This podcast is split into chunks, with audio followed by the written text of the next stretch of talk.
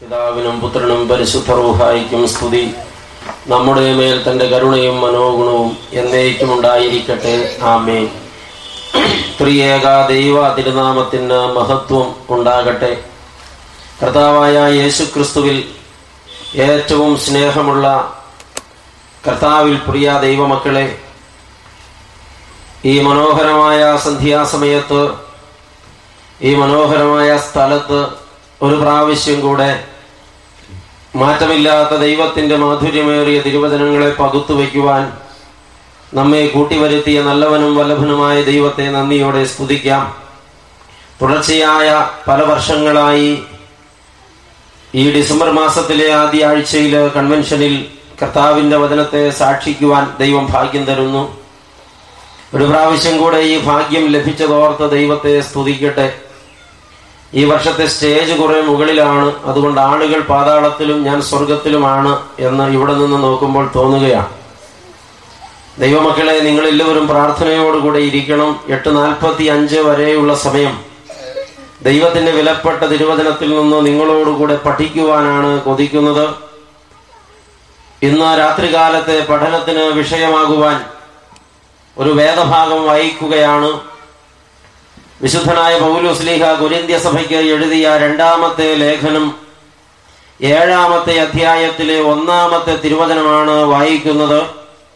അവിടെ നമ്മൾ വായിക്കുന്നത് ഇങ്ങനെയാണ്. പ്രിയമുള്ളവരെ ഈ വാഗ്ദത്തങ്ങൾ നമുക്ക് ഉള്ളതുകൊണ്ട് നാം ജഡത്തിലെയും ആത്മാവിലെയും സകല കന്മഷവും നീക്കി നമ്മെ തന്നെ വെടിപ്പാക്കി ദൈവഭയത്തിൽ വിശുദ്ധിയെ തികച്ചുകൊള്ളുക. അപ്പസ്തോലൻ കൊരിന്ത് സഭയിലെ വിശ്വാസികളെ ഓർമ്മിപ്പിക്കുന്നു. ഒരിക്കൽ കൂടെ വായിക്കാം. പ്രിയമുള്ളവരെ ഈ വാഗ്ദത്തങ്ങൾ നമുക്ക് ഉള്ളതുകൊണ്ട് നാം ജഡത്തിലെയും ആത്മാവിലെയും സകല കന്മഷവും നീക്കി നമ്മെ തന്നെ വെടിപ്പാക്കി ദൈവഭയത്തിൽ വിശുദ്ധിയെ തികച്ചുകൊള്ളുക. തലകൾ വണക്കാം കണ്ണുകൾ അടയ്ക്കാം. ചില നിമിഷങ്ങൾ കൂടെ കരുണയ്ക്ക് വേണ്ടി പ്രാർത്ഥിക്കാം. ഹാലേലുയ ഹാലേലുയ്യ ഏഴകളാകുന്ന മക്കളെ അതിവാത്സല്യമായി സ്നേഹിക്കുന്ന കരുണാസമ്പൂർണനായ വാഴ്ത്തപ്പെട്ട ഞങ്ങളുടെ സ്വർഗീയ നല്ല പിതാവേ ഈ മനോഹര സന്ധ്യയ്ക്കായി നന്ദിയോടെ സ്തോത്രം. പ്രാണപ്രിയ ഞങ്ങൾ ആരും യോഗ്യതയാൽ ഈ സമയത്ത് ഇവിടെ വന്നതല്ല. കൃപയാൽ കർത്താവ് ഞങ്ങളെ കൊണ്ടുവന്നതാണ്. ഞങ്ങളെ കൊണ്ടുവന്ന കർത്താവെ നിനക്ക് വലിയ പദ്ധതികളുണ്ടല്ലോ. ഞങ്ങളോട് ആഴമായും ശക്തമായും തീവ്രമായും സംസാരിക്കണമെന്ന് പ്രാർത്ഥിക്കുന്നു.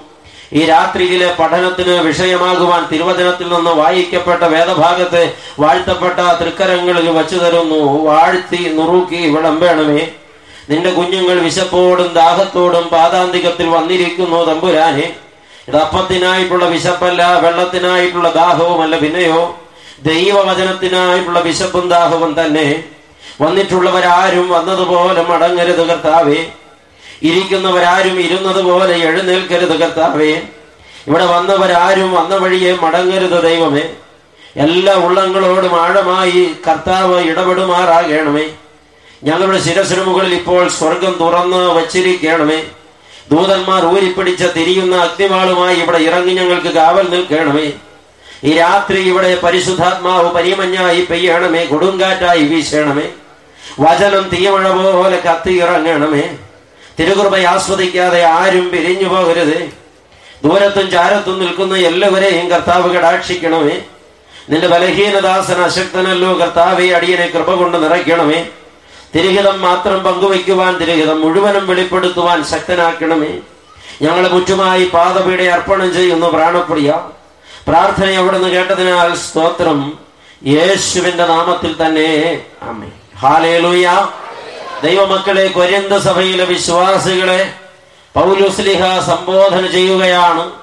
പ്രിയമുള്ളവരെ വാത്സല്യത്തിന്റെ ശബ്ദമാണ് അപ്പസ്തോലന്റെ നാവിൽ നിന്ന് ഉതിരുന്നത്. പ്രിയമുള്ളവരെ ഈ വാഗ്ദത്തങ്ങൾ നമുക്ക് ഉള്ളതുകൊണ്ട് നാം ഒരു കാര്യം ചെയ്തേ മതിയാകൂ.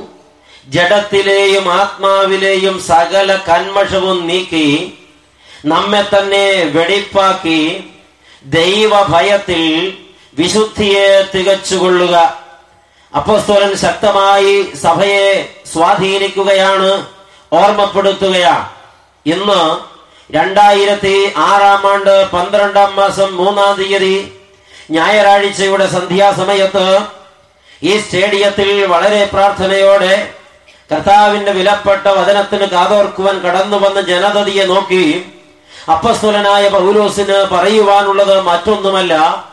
പ്രിയമുള്ളവരെ ഈ വാഗ്ദത്തങ്ങൾ നമുക്ക് ഉള്ളതുകൊണ്ട് നാം ജഡത്തിലെയും ആത്മാവിലെയും സകല കന്മഷവും നീക്കി നമ്മെ തന്നെ വെടിപ്പാക്കി ദൈവഭയത്തിൽ വിശുദ്ധിയെ തികച്ചുകൊള്ളുക.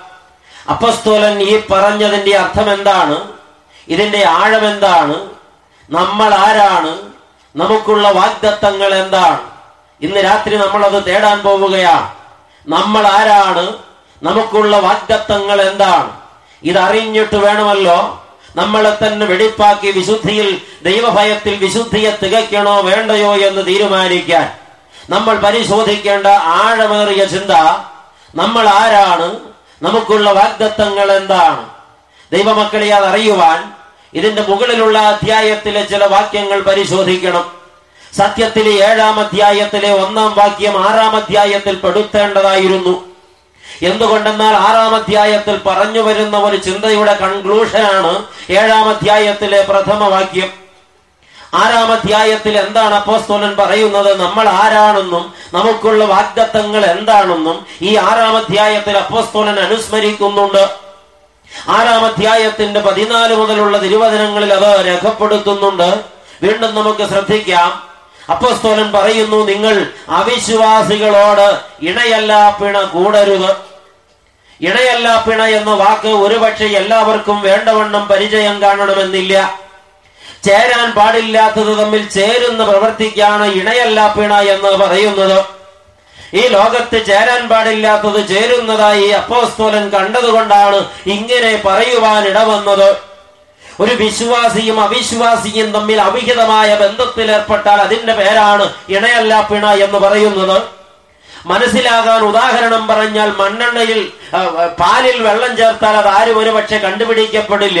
പാലിൽ വെള്ളം ചേർത്തത് കൊണ്ട് പാൽ ഉപയോഗശൂന്യമാകുന്നില്ല വെള്ളവും ഉപയോഗശൂന്യമാകുന്നില്ല. എന്നാൽ പാലിൽ മണ്ണെണ്ണ ചേർത്താൽ അത് തമ്മിൽ ചേരുകയില്ല. ആ പാൽ ഉപയോഗശൂന്യമായി പോകും അത് കുടിക്കാൻ കൊള്ളില്ല. ഈ മണ്ണെണ്ണ ഉപയോഗശൂന്യമായി പോകും അത് കത്തിക്കാനും കൊള്ളില്ല. ചേരാൻ പാടില്ലാത്തത് തമ്മിൽ ചേർന്നാൽ രണ്ടും ഉപയോഗശൂന്യമായി പോകും. ഇവിടെ പാലിനാണ് ഏറ്റവും കൂടുതൽ ക്ഷതം സംഭവിക്കുന്നത് അത് ഒട്ടും ഉപയോഗിക്കാൻ പറ്റാത്തതായി മാറുന്നു. ചേരാൻ പാടില്ലാത്തത് തമ്മിൽ ചേരുന്ന പ്രക്രിയക്കാണ് ഇണയല്ല പിണ എന്ന് പറയുന്നത്. അപ്പോസ്തോലൻ ഓർമ്മിപ്പിക്കുന്നു നിങ്ങൾ വിശ്വാസികൾ അവിശ്വാസികളുമായി ഇണയല്ല പിണ കൂടരുത്. ചേരരുതാത്തത് തമ്മിൽ ചേർന്നാൽ അവിടെ പ്രശ്നങ്ങൾ ഉണ്ടാകും പ്രിയരെ. ഈ തലമുറയിൽ പലരും അത് വേണ്ടവണ്ണം പഠിച്ചിട്ടില്ല എന്ന് അച്ഛന് തോന്നുകയാണ് ആധുനിക തലമുറയിലെ കുട്ടികൾക്ക് ആഹ്ലാദം കയറുകയാണ്. തമ്മിൽ കാണുമ്പോൾ എന്തെന്നില്ലാത്ത ഒരു ആകർഷണം ജാതിയോ മതമോ വർഗമോ വർണമോ ഒന്നും അവർ നോക്കുന്നില്ല.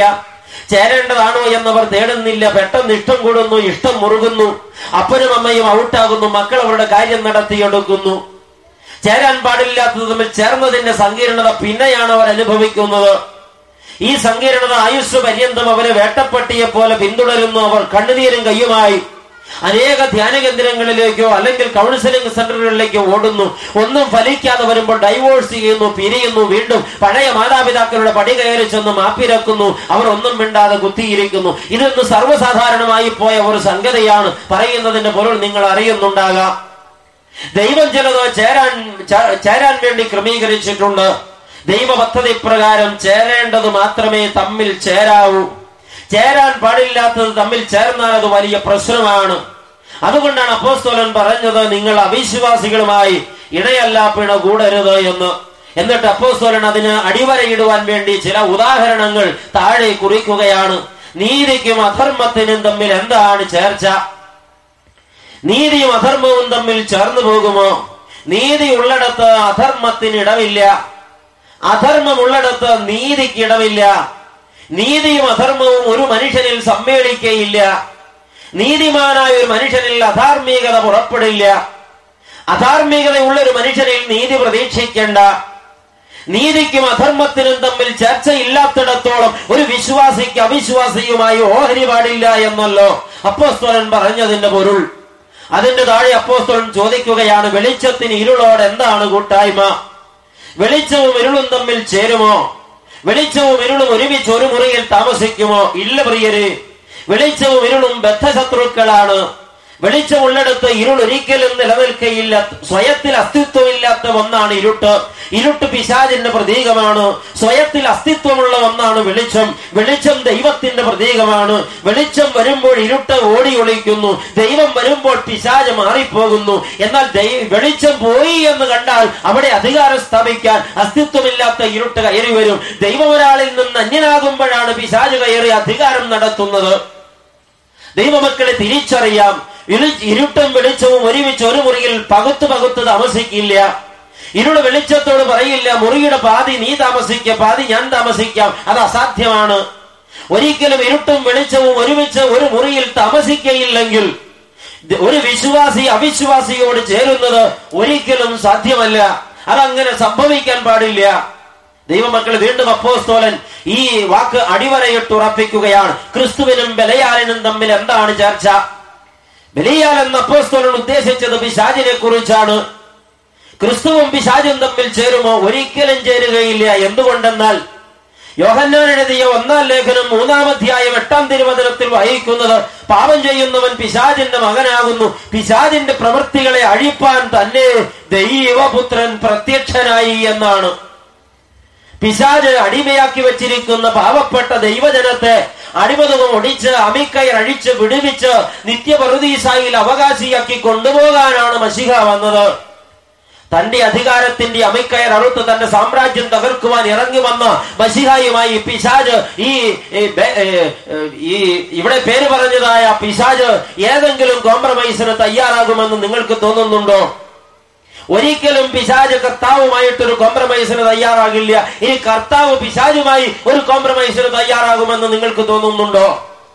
ഒരിക്കലും കർത്താവ് പിശാജുമായി ഒരു കോംപ്രമൈസിന് തയ്യാറാകില്ല. പിശാജും കർത്താവും തമ്മിൽ ഇങ്ങനെ ഒരു ഉടമ്പടി വെക്കുന്നത് ആലോചിക്കാൻ പറ്റുമോ? യേശു ഒരു ദിവസം പിശാജിനോട് പറയുന്നു സാത്താരെ നിന്റെ കയ്യിൽ ഇരിക്കുന്നവരൊക്കെ നിന്റെ കയ്യിൽ തന്നെ ഇരിക്കട്ടെ. എന്റെ കയ്യിൽ ഇരിക്കുന്നവരെ ഇനി തുടരുത്. എനിക്കുള്ളവർ എനിക്കും നിനക്കുള്ളവർ നിനക്കും നമുക്കിവിടെ വെച്ച് പിരിയാമെന്ന് പറഞ്ഞാൽ അങ്ങനെ കർത്താവ് പറയുമോ? പറയില്ല. പിശാജ് അടിമയാക്കി വെച്ചിരിക്കുന്ന സകല മനുഷ്യരെയും അടിമത ഒഴിച്ച് ഒടിച്ച് വിടുവിക്കുവാനല്ലോ രാജാതിരാജനായവൻ സ്വർഗമഹത്വം വിടിഞ്ഞ് ഈ ഭൂമിയിൽ നരനായി പിറന്ന് കൽവരിയിൽ യാഗമായി അർപ്പിക്കപ്പെട്ടത്. ഒരു പാപി പോലും നശിച്ചു പോകാതെ എല്ലാവരും രക്ഷ പ്രാപിച്ച് നിത്യപരദീസായിൽ നിത്യമണവാളന്റെ നിത്യമണവാട്ടിയായി ആനന്ദം അനുഭവിക്കണമെന്നുള്ളതല്ലോ സ്വർഗത്തിന്റെ പദ്ധതി. ഹാലേലുയ്യ ഈ പദ്ധതിക്ക് വിരുദ്ധമായ ഒരു നടപടി കർത്താവ് എടുക്കുമോ? അല്ല പിശാജ് കർത്താവിനോട് ഇങ്ങനെ സംസാരിക്കുമോ? അല്ലയോ യേശുവേ നിന്റെ കയ്യിലുള്ളവരൊക്കെ നിന്റെ കയ്യിൽ ഇരിക്കട്ടെ ഇനി നിന്റെ ആളുകളെ ഞാൻ തൊടുകയില്ല. ഇപ്പോൾ എന്റെ കയ്യിലുള്ളവരെ ദയവ് ചെയ്ത് എന്റെ അടുത്ത് നിന്ന് പിടിക്കാൻ വരരുത്. എനിക്കുള്ളവർ എനിക്കും നിനക്കുള്ളവർ നിനക്കും നമുക്ക് പിരിയാം. കർത്താവ് സമ്മതിക്കുമോ? പിശാചിന് ഇങ്ങനെ ഒരു വാക്ക് പറയാൻ മനസ്സാകുമോ? ഭൂമിയിലുള്ള അവസാനത്തെ മനുഷ്യനെയും നരകത്തിൽ കൊണ്ടുപോകണമെന്നാണ് പിശാചിന്റെ പദ്ധതി. ഭൂമിയിലുള്ള അവസാനത്തെ മനുഷ്യനെയും സ്വർഗത്തിൽ കൊണ്ടുപോകണമെന്നാണ് കർത്താവിന്റെ പദ്ധതി. ഇവർ തമ്മിൽ ഒരിക്കലും ചേരുന്ന പ്രശ്നമില്ല. ക്രിസ്തുവും ബലയാലും തമ്മിൽ പൊരുത്തപ്പെടുന്ന പ്രശ്നമില്ല. അവർ തമ്മിൽ ഒരു കോംപ്രമൈസ് ടോക്ക് നടക്കുന്ന പ്രശ്നമില്ല. എങ്കിൽ ഒരു വിശ്വാസി അവിശ്വാസിയുമായി സംഗമിക്കാൻ പാടില്ല. ഇത് തത്വത്തിൽ നാം അറിയേണ്ട ആഴമേറിയ ഒരു ബോധ്യമാണ് പ്രിയപ്പെട്ടവരെ. അതിന് താഴെ അപ്പോസ്തലൻ ചോദിക്കുകയാണ് വിശ്വാസിക്ക് അവിശ്വാസിയുമായി എന്താണ് ഓഹരി? അങ്ങനെ ഒരു ഓഹരി പാടില്ലല്ലോ പ്രിയപ്പെട്ടവര്.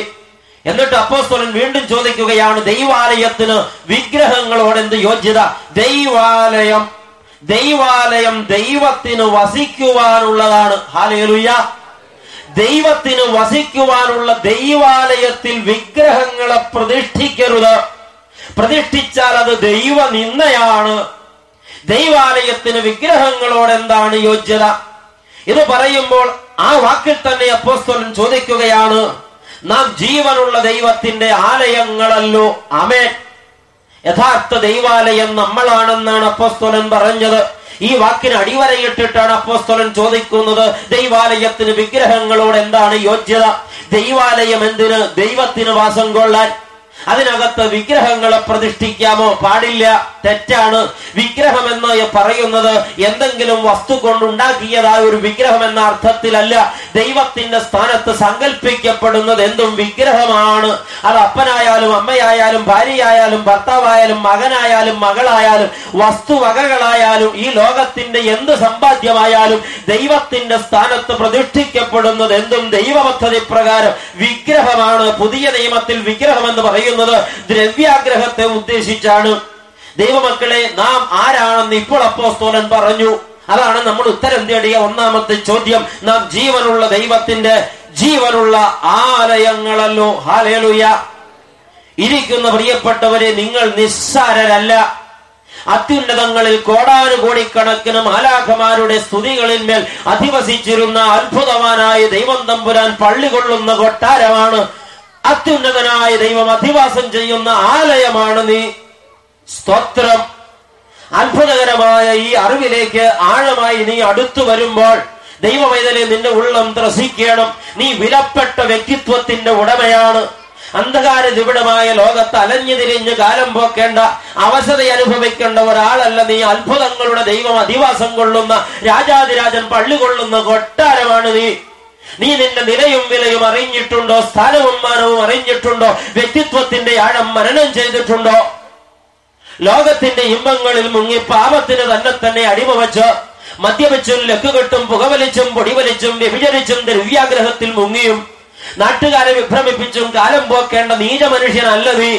അത്യുന്നതനായ ദൈവത്തിന്റെ അധിവാസ കേന്ദ്രമായ ജീവനുള്ള ദൈവാലയമാണ് നീ. നിന്റെ വില നീ മനസ്സിലാക്കാത്തതെന്റെ ദൈവാലയം. അതൊരു വലിയ തത്വമാണ് പ്രിയപ്പെട്ടവര്. ഉദാഹരണമായി ഞാൻ കുറുപ്പുംപടി വിശുദ്ധ മർത്തമറിയം വലിയ പള്ളി എടുക്കട്ടെ.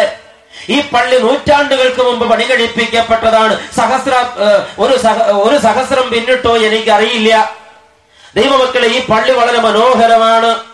കഴിഞ്ഞ നാളിൽ ഈ മദ്ബഹായിൽ അർപ്പിക്കപ്പെട്ട ഒരു കുർബാന ടെലിവിഷനിലൂടെ കണ്ടപ്പോ പലരും എന്നോട് ചോദിച്ചു സ്വർഗം തുറന്നിരിക്കും പോലെ മനോഹരമായി തോന്നുന്ന ഈ പള്ളി ഏതാണ്? ഒരുപാട് നേരം ഞാൻ ആലോചിച്ചിട്ടാണ് ഇത് കുറുപ്പംപടി പള്ളിയാണെന്ന് എനിക്ക് പിടികിട്ടിയത്. അത്ര സുന്ദരമാണ് ഈ പള്ളിയുടെ ആരാധന സ്ഥലം ദൈവമക്കളെ എന്നാൽ അച്ഛൻ നിങ്ങളോട് പറയട്ടെ കുറുപ്പുംപടി വിശുദ്ധ മർത്തമറിയം പള്ളി മനുഷ്യ നിർമ്മിതമാണ് ഒന്നും തോന്നരുത് മനുഷ്യ നിർമ്മിതമാണ് ദൈവകൃപയാൽ അത് മനുഷ്യൻ നിർമ്മിച്ചതാണ്. ഇവിടെ ഇരിക്കുന്ന ആളുകളുടെ പൂർവീകരാരൊക്കെയോ കല്ലും മണ്ണും മരവും ഓടുവിട്ടുകയും സിമന്റും മറ്റ് അസംസ്കൃത വസ്തുക്കളും ഉപയോഗിച്ച നാളുകൾ നീണ്ടുനിന്ന കായികാധ്വാനത്തിന്റെ ഫലമായി ലോകോത്തര ശില്പികൾ കൂടി നെയ്തെടുത്ത മനുഷ്യന്റെ കൈകൊണ്ട് പണിയപ്പെട്ട മനുഷ്യ നിർമ്മിതമായ ദൈവത്തിന് സമർപ്പിക്കപ്പെട്ട ഒരു ദൈവാലയമാണ് ഈ കാണുന്നത്. ദൈവമക്കളെ അത് മനുഷ്യ നിർമ്മിതമായ ഒരു ദൈവാലയമാണ്. എന്നാൽ നിങ്ങൾക്കറിയാമോ? അത്യുന്നതനായ ദൈവം സ്വർഗാദി സ്വർഗത്തിൽ വസിക്കുന്നവൻ അഗ്നിജ്വാലയെ വെല്ലുന്നവൻ കോടാനുകോടിക്കണക്കിന് സൂര്യന്മാരുടെ തേജസ്സിനേക്കാൾ കോടാനുകോടിക്കണക്കിന് മടങ്ങ് തേജസ്സുള്ള അത്ഭുതങ്ങളുടെ ദൈവം സ്വന്തമായി കൊണ്ട് മെനഞ്ഞെടുത്ത ഒരു ദൈവാലയമുണ്ട്. തനിക്ക് പാർക്കാൻ തമ്പുരാൻ തന്റെ കൈ കൊണ്ട് മെനഞ്ഞെടുത്ത ഒരു ദൈവാലയമുണ്ട്. അതേതാണെന്ന് നിങ്ങൾക്കറിയാമോ? അതാണ് ഈ മനുഷ്യൻ. ഹാലേലുയ്യ മനുഷ്യനിർമ്മിതമായ ദൈവാലയത്തിൽ നമ്മൾ വിശുദ്ധിയോടെ ആരാധനയിൽ പങ്കുചേരുന്നു. ദൈവനിർമ്മിതമായ ദൈവാലയം നീയാണ്. ഒരു ചോദ്യത്തിന് ഉത്തരം പറ. ഈ മനുഷ്യനിർമ്മിതമായ ദൈവാലയമാണോ? ദൈവനിർമ്മിതമായ ദൈവാലയമാണോ? ഏതാണ് വില കൂടിയത്? ഏതിനാണ് പ്രതാപം? ഏതിനാണ് മാനം കൂടുതൽ? ഉത്തരം നിങ്ങൾ പറഞ്ഞില്ല. ദൈവനിർമ്മിതമായ ദൈവാലയത്തിനാണ് യോഗ്യത കൂടുതൽ. അതെ ഈ മനുഷ്യന് തന്നെ മനുഷ്യനിർമ്മിതമായ ദൈവാലയത്തെക്കാൾ പതിനായിരം മടങ്ങ് യോഗ്യതയുണ്ട്. ദൈവനിർമ്മിതമായ ദൈവാലയത്തിന്. ഇനി അച്ഛൻ പറയാൻ പോകുന്നത് പൊള്ളുന്ന ചില സത്യങ്ങളാണ്. ദൈവമക്കളെ ഈ മനുഷ്യനിർമ്മിതമായ ദൈവാലയത്തെ നാം വിശുദ്ധമായി കണക്ക് കൂട്ടുന്നു അശുദ്ധമായതൊന്നും അതിനകത്ത് കയറ്റാൻ നാം അനുവദിക്കാറില്ല. അശുദ്ധമായത് എന്തെങ്കിലും ആരെങ്കിലും അതിനകത്ത് കയറ്റിയാൽ നാം അപ്പോൾ തന്നെ അതിന് പരിഹാരം നടത്താതിരിക്കയില്ല. അച്ഛൻ ചോദിക്കട്ടെ നാളെ വൈകിട്ട് നാലു മണിക്കൊരു മെഴുകുതിരി കത്തിച്ചിട്ട് യോഗസ്ഥലത്തേക്ക് പോരാമെന്ന് നിലച്ച് നിങ്ങൾ ഈ പള്ളി നട കയറി ചെല്ലുമ്പോ ഈ പള്ളിയകത്ത് നാലഞ്ച് ആളുകൾ വട്ടം കൂടി ഇരിക്കുകയാണ്. എന്താണ് ഇവരുടെ പരിപാടി എന്നറിയാൻ അകത്തേക്ക് കയറി ചെല്ലുമ്പോ കാണുന്ന കാഴ്ച എന്താ? ഓ രണ്ടു മൂന്ന് വിദേശ മദ്യ കുപ്പികൾ തുറന്നു വെച്ച് നാലഞ്ച് ഗ്ലാസും വെള്ളവും ഒക്കെ വെച്ച് ഈ ആളുകൾ ഈ പള്ളിയകത്തിരുന്ന് മദ്യം പകർന്നു കുടിക്കുകയാണെന്ന് വിചാരിക്കുക. ഈ കാഴ്ച നിങ്ങൾ കണ്ടാൽ നിങ്ങൾ എങ്ങനെ പ്രതികരിക്കും പ്രിയപ്പെട്ടവര്? എന്തായിരിക്കും നിങ്ങളുടെ പ്രതികരണം? ഇവിടെ ഇരിക്കുന്ന ചില കുറുങ്കള്ളന്മാർ ഇപ്പൊ പറയുന്നുണ്ട് പൊന്നു ചേട്ടന്മാരെ എന്നെ കൂടെ ഷെയർ കൂട്ടാമെങ്കിൽ ഞാൻ ആരോടും പറയില്ല. അങ്ങനെ പറയുന്ന ചിലരെങ്കിലും ഇവിടെ കണ്ടേക്കാമെന്ന് ഞാൻ വിചാരിക്കുകയാണ്. ഈ ചോദ്യം ഗോതമംഗലത്ത് ചോദിച്ചപ്പോ ഒരു മനുഷ്യൻ എഴുന്നേറ്റ് നിന്നിട്ട് പറഞ്ഞു അടിച്ചവന്റെ പെടലി ഞാൻ ഒടുക്കുമെന്ന് എന്റെ പള്ളിക്കകത്ത് അവന്റെ തോന്നിവാസം. മിക്കവാറും മുന്നൂറ്റി അറുപത്തിയഞ്ച് ദിവസം ഒരു വർഷത്തിനുള്ളപ്പോ അതിൽ മുന്നൂറ്റി അറുപത്തിനാല് ദിവസവും മൂക്കുമുട്ടെ കുടിക്കുന്ന ചേട്ടന ഈ വികാരം പ്രകടിപ്പിച്ചത്. അടിച്ചവന്റെ പെടലി ഞാൻ ഒടിക്കുമെന്ന ദൈവമക്കളെ എടുത്ത വാക്കിന് ഞാൻ ഈ മനുഷ്യനോട് ചോദിച്ചു സ്നേഹിത ദൈവമുണ്ടാക്കിയ ദൈവാലയമാകുന്ന താങ്കളുടെ ഈ ശരീരത്തിനകത്ത് മദ്യം പകർന്നാൽ താങ്കളെ എന്ത് ചെയ്യണം? ആ മനുഷ്യൻ നിന്നിടത്ത് കിടുകിടാ വിറച്ചു. പിന്നെ മറുപടിയൊന്നും ഉണ്ടായില്ല. ആ ഐസ് അലിഞ്ഞു തീരും പോലെ ആ മനുഷ്യൻ അവിടെ ഇരുന്നു. ഇന്ന് രാത്രി ദൈവ പൈതൽ നിന്നോട് ചോദിക്കാനുള്ള വളരെ ശക്തവും തീവ്രവുമായ ഒരു ചോദ്യമാണിത്. നീ ഉണ്ടാക്കിയ ദൈവാലയത്തിനകത്ത് ആരെങ്കിലും അശുദ്ധമായത് കയറ്റിയാൽ മദ്യം പകർന്ന് സേവിച്ചാൽ നീ അവനെ അതിനകത്ത് ഇരുത്തില്ല. ആട്ടിയോടിക്കും എന്ത് വില കൊടുത്തും അവരെ പുറത്താക്കും. ഒന്നും പറ്റിയില്ലെങ്കിൽ കൂട്ടമണിയടിച്ച് നാട്ടുകാരെ കൂട്ടി ബഹളം കൂട്ടി അവരെ പുറത്താക്കും. ഒരു മനുഷ്യനും അതിന് അനുവദിക്കയില്ല. നീ ഉണ്ടാക്കിയ ദൈവാലയം മലിനമായാൽ നിനക്ക് നല്ലവണ്ണം പൊള്ളും അല്ലേ? ദൈവമുണ്ടാക്കിയ ദൈവാലയം മലിനമായാൽ ദൈവത്തിന് അതിനെ ഇരട്ടി കോപമുണ്ടാകും ദൈവ പൈതൽ നീ ഇത് തിരിച്ചറിയാതെ പോയാൽ അത് ശാപമാണ്. മനുഷ്യനുണ്ടാക്കിയ ദൈവാലയം മലിനമായാൽ മനുഷ്യന് കോപം വരുമെങ്കിൽ ദൈവമുണ്ടാക്കിയ ദൈവാലയം നാശമായാൽ അത് അശുദ്ധമായാൽ ദൈവത്തിന് അതിൽ ഏഴ് മടങ്ങ് കോപം വരും. വേദപുസ്തകത്തിൽ തെളിവ് തരാം. ഒന്നാം കുരിന്റെ ലേഖനം മൂന്നാം അധ്യായം പതിനാറും പതിനേഴും വാക്യങ്ങൾ ചേർത്ത് വായിച്ചാൽ അതിന്റെ തെളിവ് കിട്ടും. അപ്പസ്തുലനായ പൗലോസ് അവിടെ പറഞ്ഞു വെക്കുന്നത് എന്താണ്? നിങ്ങൾ ദൈവത്തിന്റെ മന്ദിരങ്ങളാകുന്നുവെന്നും ദൈവത്തിന്റെ പരിശുദ്ധാത്മാവ് നിങ്ങളിൽ വസിക്കുന്നുവെന്നും നിങ്ങൾ അറിയുന്നില്ലയോ? ദൈവമന്ദിരം നശിപ്പിക്കുന്നവനെ നിന്നെ ദൈവം നശിപ്പിക്കുമെന്നാണ് പതിനേഴാമത്തെ വാക്യം. ദൈവമന്ദിരം നശിപ്പിക്കുന്നവനെ നിന്നെ ദൈവം നശിപ്പിക്കും. പിന്നെ വിടുന്ന പ്രശ്നമില്ല. നീ അറിയണം നീ ആരാണെന്ന്. താൻ തോന്നിയായി ലക്കുകെട്ട് തെരുവിൽ അലയേണ്ട ഒരാളല്ല നീ. അത്യുന്നതനായ തമ്പുരാൻ അധിവാസം കൊള്ളുന്ന അത്ഭുത ദൈവാലയമാണ് നീ എങ്കിൽ അതിന്റെ മാനം നീ സൂക്ഷിക്കേണ്ടത് നിന്റെ കർത്തവ്യമാണ്. മദ്യപിച്ച് ലക്കുകെട്ട് ഉടുതുണിയടിച്ച് തെരുവിൽ നിരങ്ങേണ്ടതല്ല ഒരു ദൈവാലയത്തിന്റെ ഡ്യൂട്ടി. അതിന് അതിന്റെതായ പരിശുദ്ധി ഉണ്ടാകണം. പരിശുദ്ധി പണയം വെക്കുന്നവരെ കീറിക്കളയുമെന്നല്ലോ കർത്താവിന്റെ മറുപടി.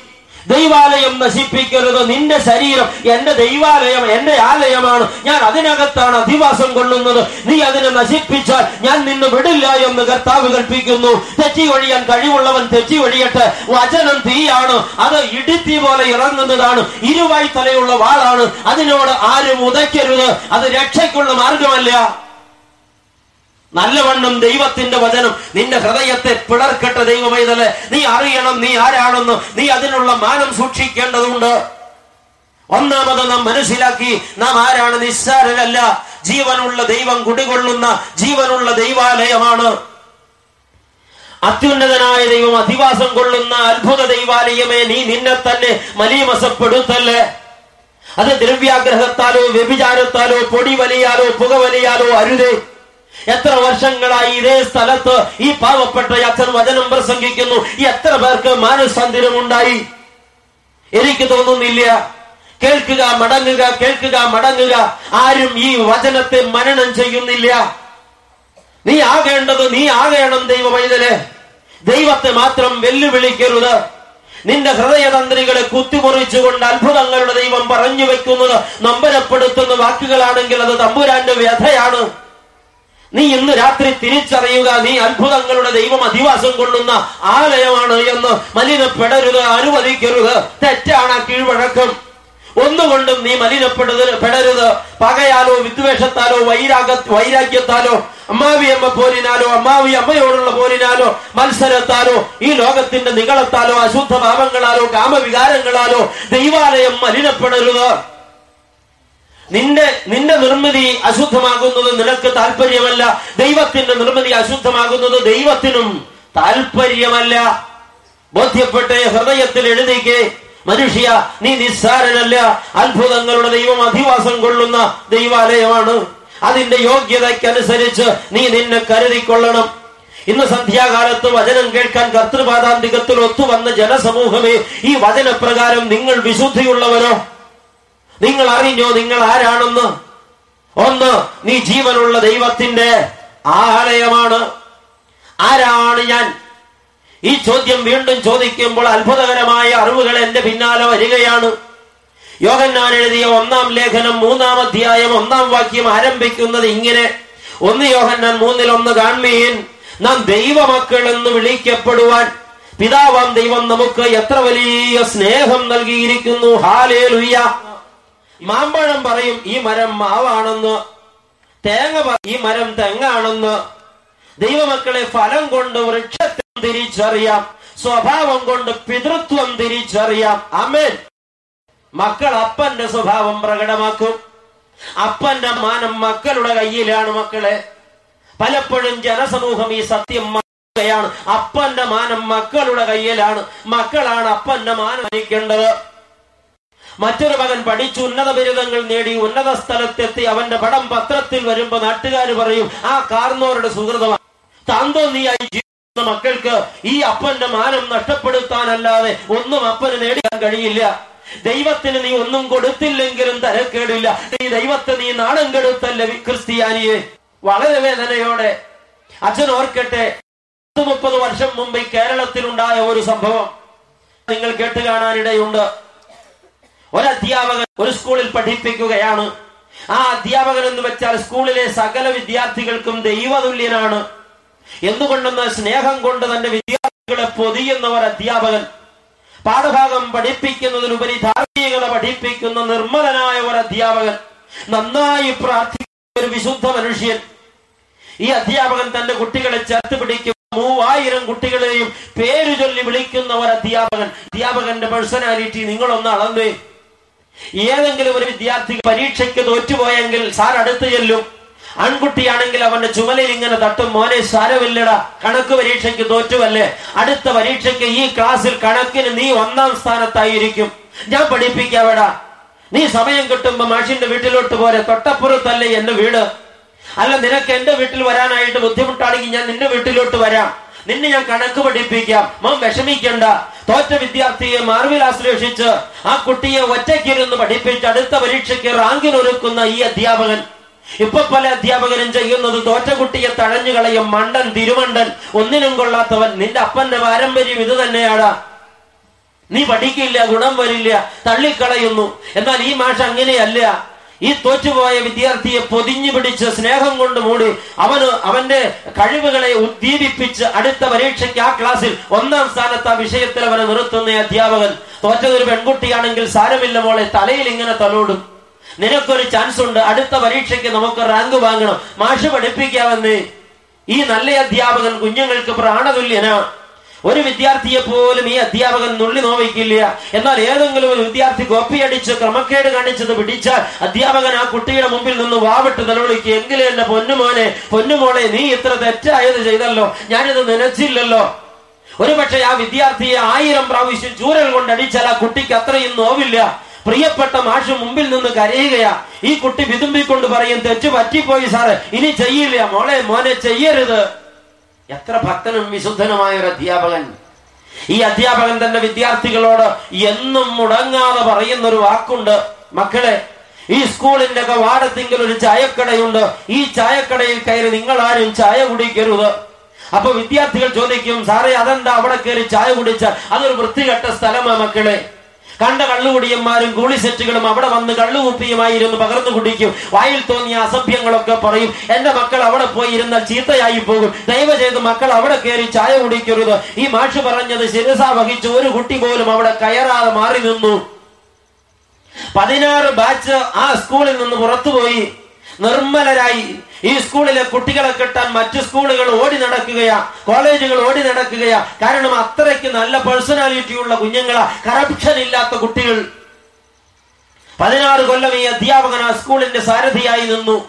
പതിനാറാമത്തെ കൊല്ലം ഒരു സംഭവം ഉണ്ടായി ഈ അധ്യാപകൻ പത്താം ക്ലാസ്സിൽ പഠിപ്പിച്ചുകൊണ്ടിരിക്കുമ്പോ എട്ടാം ക്ലാസ്സിൽ പഠിക്കുന്ന ഒരു വിദ്യാർത്ഥി ക്ലാസ് റൂമിന്റെ വാതിക്കൽ വന്ന് നിന്നു സർ എന്ന് വിളിച്ചു. എന്തേ മോനെ ഒന്നിങ്ങ് വരാമോ? ഇറങ്ങിച്ചെന്നു എന്ത് വേണം? എന്റെ കൂടെ ആ റോഡിലോളം ഒന്ന് വരാമോ? എന്തിനാ മോനെ? ഒരു അത്യാവശ്യ കാര്യത്തിന് ഈ പീരീഡ് അങ്ങ് കഴിഞ്ഞിട്ട് പോലെ പതിനഞ്ച് മിനിറ്റ് കൊണ്ട് തീരും. പോരെ സർ ഇപ്പോൾ വരണം. നൗ ഈ നിമിഷം. അതെന്താ കുട്ടി? അർജന്റ് ആയിട്ടുള്ള സംഗതി. അത് റോഡിൽ ചെല്ലുമ്പോൾ ഞാൻ പറയാം.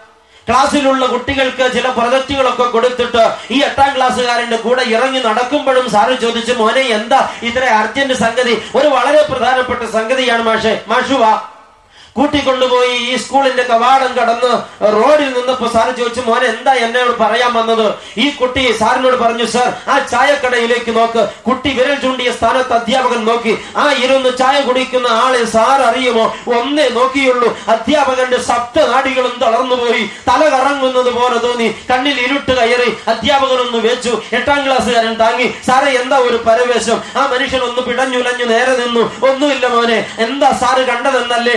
അദ്ദേഹത്തിന്റെ മൂത്ത മകൻ ഇരുപത്തിനാല് വയസ്സുള്ള ഒരു ഉദ്യോഗസ്ഥൻ ഗവൺമെന്റ് ഉദ്യോഗസ്ഥനായ മൂത്ത മകൻ ആ ചായക്കടയിൽ നിന്ന് ചായ കുടിക്കുകയാ. പത്ത് പതിനാറ് കൊല്ലം തന്റെ പള്ളിക്കൂടത്തിലെ ഒരു കുട്ടി പോലും ആ ചായക്കടയിൽ കയറി ചായ കുടിക്കരുതെന്ന് ദിവസം തോറും തന്റെ കുഞ്ഞുങ്ങളെ ഉപദേശിച്ച അധ്യാപകന്റെ മൂത്ത മകൻ ആ ചായക്കടയിൽ ഇരുന്ന് ചായ കുടിക്കുകയാണ്. ഇത് കണ്ട നിമിഷം അധ്യാപകൻ ആകെ വെപ്രാളം പൂണ്ടു. അയ്യോ എന്റെ മാനം പോയല്ലോ എന്റെ വ്യക്തിത്വം പോയല്ലോ ഞാൻ പറഞ്ഞതിന് വിലയില്ലാതെയായല്ലോ ഈ കുഞ്ഞുങ്ങളുടെ മുമ്പിൽ ഞാൻ വിഡ്ഢിയായല്ലോ. ഒരു നിമിഷം അങ്ങനെ ഓർത്തു നമ്പരം പൂണ്ട അധ്യാപകൻ ഒരു നിമിഷം തന്റെ ധാർമ്മിക രോഷം കൊണ്ട് ആളിക്കത്തി. ഓടി ആ ചായക്കടയിലേക്ക് കയറി ചെന്ന് മകൻ കുടിക്കാൻ കയ്യിലെടുത്ത് പിടിച്ചിരുന്ന ഗ്ലാസ് പിടിച്ചു വാങ്ങി മേശപ്പുറത്ത് ഇടിച്ചവിടെ വെച്ചു. മകൻ ചാടിപ്പിടഞ്ഞെഴുന്നേറ്റ് എന്താ അപ്പാൻ ചോദിച്ചു. മിണ്ടരുത് നീ എന്ന് പറഞ്ഞു. തിരിഞ്ഞു നിന്നിട്ട് ചായ കടക്കാരനോട് ചോദിച്ചു തന്റെ ചായക്ക് കാശ് എത്രയാണു അയാൾ പറഞ്ഞു അന്നത്തെ പത്ത് മുപ്പത് കൊല്ലം മുമ്പ് ഇരുപത് പൈസയായിരിക്കും ചായക്ക് വില. ഇരുപത് പൈസ. അതെടുത്ത് മേശപ്പുറത്ത് ഇട്ടിട്ട് ഈ അധ്യാപകൻ മോന്റെ ചെവിക്ക് കടന്നു പിടിച്ചു. ഇറങ്ങടാ എന്റെ കൂടെ. അവൻ ചോദിച്ചു അപ്പ ഞാനൊരു പ്രായപൂർത്തിയായ കുട്ടിയ. ഇത്രയും നാട്ടുകാരുടെ മുമ്പിൽ എന്നെ മാനം കെടുത്തി ചെവിക്ക് പിടിച്ചു കൊണ്ടുപോകാൻ കാര്യമെന്താ? മിണ്ടരുതെന്നല്ലേ നിന്നോട് പറഞ്ഞത്. നടക്കടാ. അവനൊരക്ഷരം മിണ്ടിയില്ല. ഈ റോഡിലൂടെ ഇറങ്ങി നടന്നു വീട്ടിലേക്ക് എത്തി അപ്പോഴും മോൻ പലവട്ടം ചോദിച്ചു അപ്പ എന്തിനു മിണ്ടരുതെന്ന്? വീട്ടിലെത്തി. ചെവിയിൽ നിന്ന് പിടുത്തം വിട്ടു. കസേരയിലേക്ക് ഇരുന്ന അധ്യാപകൻ മലർന്നടിച്ച് വീണുപോയി. അപ്പ പറ എന്തിനാ നാണം കെടുത്ത് നാട്ടാരുടെ മുമ്പിൽ എന്നെ ചെവിക്ക് പിടിച്ച് ഒരു കൊച്ചുകുട്ടിയെ പോലെ ശിക്ഷിക്കാൻ ഇങ്ങനെ കൊണ്ടുവന്ന കാര്യം പറ മോനെ. നീ ആരാണെന്ന് നിനക്കറിയാമോ? അപ്പന്റെ ചോദ്യം നീ ആരാണെന്ന് നിനക്കറിയാമോ? എടുത്ത വാക്കിന് മകൻ ചോദിച്ചു ഞാൻ ആരാണെന്ന് അപ്പൻ അറിയില്ലേ? ഞാൻ അപ്പന്റെ മോന. അല്ലടാ നീ എന്റെ മോനല്ല. ഞാൻ നിന്റെ അപ്പനുമല്ല. എന്താണ് അപ്പൻ ഈ പറയുന്നത്? നീ നിന്റെ അപ്പനെ കൊന്നടാ. നിന്റെ അപ്പന്റെ നെഞ്ചിൽ കഠാര ഇറക്കിയടാ. നിന്റെ അപ്പനെ നീ കുഴിച്ചിടടാ. ഈ നിമിഷം നീ നിന്റെ അപ്പനെ കൊന്ന മോന. അവൻ പറഞ്ഞു എനിക്ക് മനസ്സിലായില്ലപ്പാ. ഒന്നും മനസ്സിലായില്ല. മോനെ നിനക്ക് മനസ്സിലാകില്ല. നീ മതി മറന്നുപോയി. നീ സ്വന്തം കാലിൽ നിൽക്കാൻ മാത്രം വളർന്നു. നിനക്ക് സ്വന്തം ഉദ്യോഗമുണ്ട് കാശ് വരുമാനമുണ്ട്. നീ നിനക്കുന്നത് എന്തും നടക്കും. അപ്പൻ ഇത്രയും പറയാൻ ഞാൻ എന്ത് തെറ്റാ ചെയ്തത് മോനെ? ഈ ചായക്കടയിൽ കയറി ചായ കുടിക്കുന്നത് തെറ്റാണെന്ന് കഴിഞ്ഞ പത്ത് പതിനാറ് വർഷം എന്റെ വിദ്യാർത്ഥികളെ ഞാൻ പറഞ്ഞു പഠിപ്പിച്ച അധ്യാപകന. ഏതെങ്കിലും ഒരു വിദ്യാർത്ഥിയോട് ഇത് പറയും മുമ്പ് ഞാൻ എന്റെ മോനോട് ആദ്യം ഇത് പറഞ്ഞതാ. എന്നിട്ട് എന്റെ മോൻ അത് തെറ്റിച്ചപ്പോ ഈ കുഞ്ഞുങ്ങളുടെ മുഖത്ത് ഞാൻ എങ്ങനെ നോക്കുമേട? ഇനി എങ്ങനെ ഞാൻ പള്ളിക്കൂടത്തിൽ പോകുമേട? ഈ കുഞ്ഞുങ്ങളുടെ മുമ്പിൽ ഞാൻ ഒരു പരിഹാസപാത്രമായില്ലേ? നീ നിന്റെ അപ്പനെ കൊന്നില്ലേ മോനെ? ഈ മുറി വെട്ടി നീ നിന്റെ അപ്പൻ പുറത്തിറങ്ങുന്ന പ്രശ്നമില്ല. നിന്റെ അപ്പൻ മരിച്ചു. അല്ല നീ നിന്റെ അപ്പനെ കൊന്നു. നോക്ക് ഞാൻ റിസൈൻ ലെറ്റർ എഴുതി ഒപ്പിട്ട് തരാം. നീ അത് എത്തിക്കേണ്ടിടത്ത് എത്തിച്ച് നിന്റെ അപ്പന്റെ കബറടക്കത്തിന് വേണ്ടത് ചെയ്യുമോനെ നീ നിന്റെ അപ്പനെ കൊന്നില്ലേ? മാനം കെടുത്തിയില്ലേടാ നീ എന്നെ? ഈ മകൻ അപ്പോഴാണ് അപ്പന്റെ വേദനയുടെ ആഴം മനസ്സിലായത്. അവൻ വിതുമ്പിക്കറിഞ്ഞു അപ്പ അമ്മാപ്പ് അറിയാതെ പറ്റിയതാ. ഒരു നിമിഷം ഞാൻ എന്റെ അപ്പന്റെ വാക്ക് മറന്നുപോയി. നല്ല ക്ഷീണമുണ്ടായിരുന്നു അവിടെ വന്നപ്പോ മോനെ നീ എന്ത് ന്യായം പറഞ്ഞാലും അപ്പന് നഷ്ടപ്പെട്ട മാനം തിരിച്ചു തരാൻ നിനക്കാകുമോ? ആകുമോ? ആ മകൻ അല്പനേരം മിണ്ടാതെ നിന്നിട്ട് മുട്ടുകുത്തി. അപ്പാ എന്റെ അപ്പന് വേണ്ടി ഞാൻ പ്രായശ്ചിത്തം ചെയ്യാം. മോനെ നീ എന്ത് പ്രായശ്ചിത്തം ചെയ്യും അപ്പന് വേണ്ടി? എന്ത് ചെയ്താൽ അപ്പന്റെ മാനം മടക്കി കിട്ടും ഞാൻ സ്കൂളിലേക്ക് പോകുകയാണപ്പാ ഈ സകല ക്ലാസ്സിലും കയറി കുരുന്നു കുട്ടികളുടെ മുമ്പിൽ മുട്ടുകുത്തി നിന്ന്. എനിക്കൊരു തെറ്റുപറ്റി എന്ന് എന്റെ അപ്പൻ നിരപരാധിയാണെന്ന് ഞാൻ ഈ കുഞ്ഞുങ്ങളോട് പരസ്യമായിട്ട് മാപ്പ് പറയാം അപ്പ. ഉടനെ ഈ അപ്പൻ ചോദിച്ചു മോനെ നീ ഒരു ഇരുപത്തിനാല് വയസ്സുള്ള ആൺകുട്ടിയാ. നീ സമൂഹത്തിൽ സ്റ്റാറ്റസ് ഉള്ളൊരു മാന്യനാ. നല്ല സ്റ്റാറ്റസ് ഉള്ളൊരു ഉദ്യോഗസ്ഥനാ. ഈ കുരുന്ന് പിള്ളേരുടെ മുമ്പിൽ മുട്ടുകുത്തി നിൽക്കാൻ നിനക്ക് മാനക്കേടില്ലേ? ആ മകൻ പറഞ്ഞ മറുപടി എന്റെ അപ്പ. അപ്പന്റെ മാനത്തോളം വലുതല്ല. എന്റെ മാനം എന്റെ അപ്പന്റെ മാനം നഷ്ടപ്പെടുത്തിയിട്ട് എനിക്കെന്തിനാ മാനം? എന്റെ അപ്പന് മാനം മടക്കി കിട്ടാൻ വേണ്ടി എന്റെ മാനം ഞാൻ നഷ്ടപ്പെടുത്തിയ അത് ഞാൻ വലിയ വലിയ സമ്പത്തായിട്ടുണ്ട് പപ്പ. മോനെ വേണ്ട. പക്ഷെ അപ്പന് പിടികിട്ടും മുമ്പ് മോന മുറിവിട്ട് പുറത്തുപോയി. അപ്പൻ അവിടെ വീങ്ങി കരഞ്ഞുകൊണ്ടിരുന്നു. ആർക്ക് തിരുത്താനാകും എനിക്ക് വന്ന മാനക്കേട്? ദൈവമക്കളെ രണ്ടു മണിക്കൂർ കഴിഞ്ഞപ്പോ മകൻ മടങ്ങി വന്നു. കാൽപെരുമാറ്റം കേട്ട് അപ്പൻ നോക്കി. എന്തേ മോനെയും ചോദിച്ചു. അപ്പാ അപ്പൻ എന്നോട് ക്ഷമിക്കണം. അപ്പൻ ഉദ്ദേശിച്ചതുപോലെ അപ്പന്റെ മാനം നഷ്ടപ്പെട്ടിട്ടില്ല. ഞാനത് തിരികെ പിടിച്ചു. മനെ നീ എങ്ങനെ പിടിച്ചു? അപ്പൻ ആ മുറ്റത്തേക്ക് ഒന്ന് നോക്ക്. അപ്പനെ കാണാൻ ചിലർ വന്നിട്ടുണ്ട്. ആരാ മോനെ? എനിക്ക് ആരെയും കാണണ്ട. ഇനി എന്റെ ജീവിതത്തിൽ ഇരുട്ട് മാത്രമേ ഉള്ളൂ. ഞാൻ ഈ ഇരുട്ടിലിരുന്ന് മരിച്ചു കൊള്ളാം. നോ അപ്പൻ പുറത്തേക്കൊന്ന് നോക്ക്. പാളി നോക്കിയ അധ്യാപകൻ ഞെട്ടിപ്പോയി. പള്ളിക്കൂടത്തിലെ മൂവായിരം കുട്ടികളും മുറ്റത്ത് നിൽക്കുകയാണ്. ഒരു കുട്ടി പോലും ഒന്നും മിണ്ടുന്നില്ല. സകല കണ്ണുകളും നിറഞ്ഞൊഴുകുകയാണ്.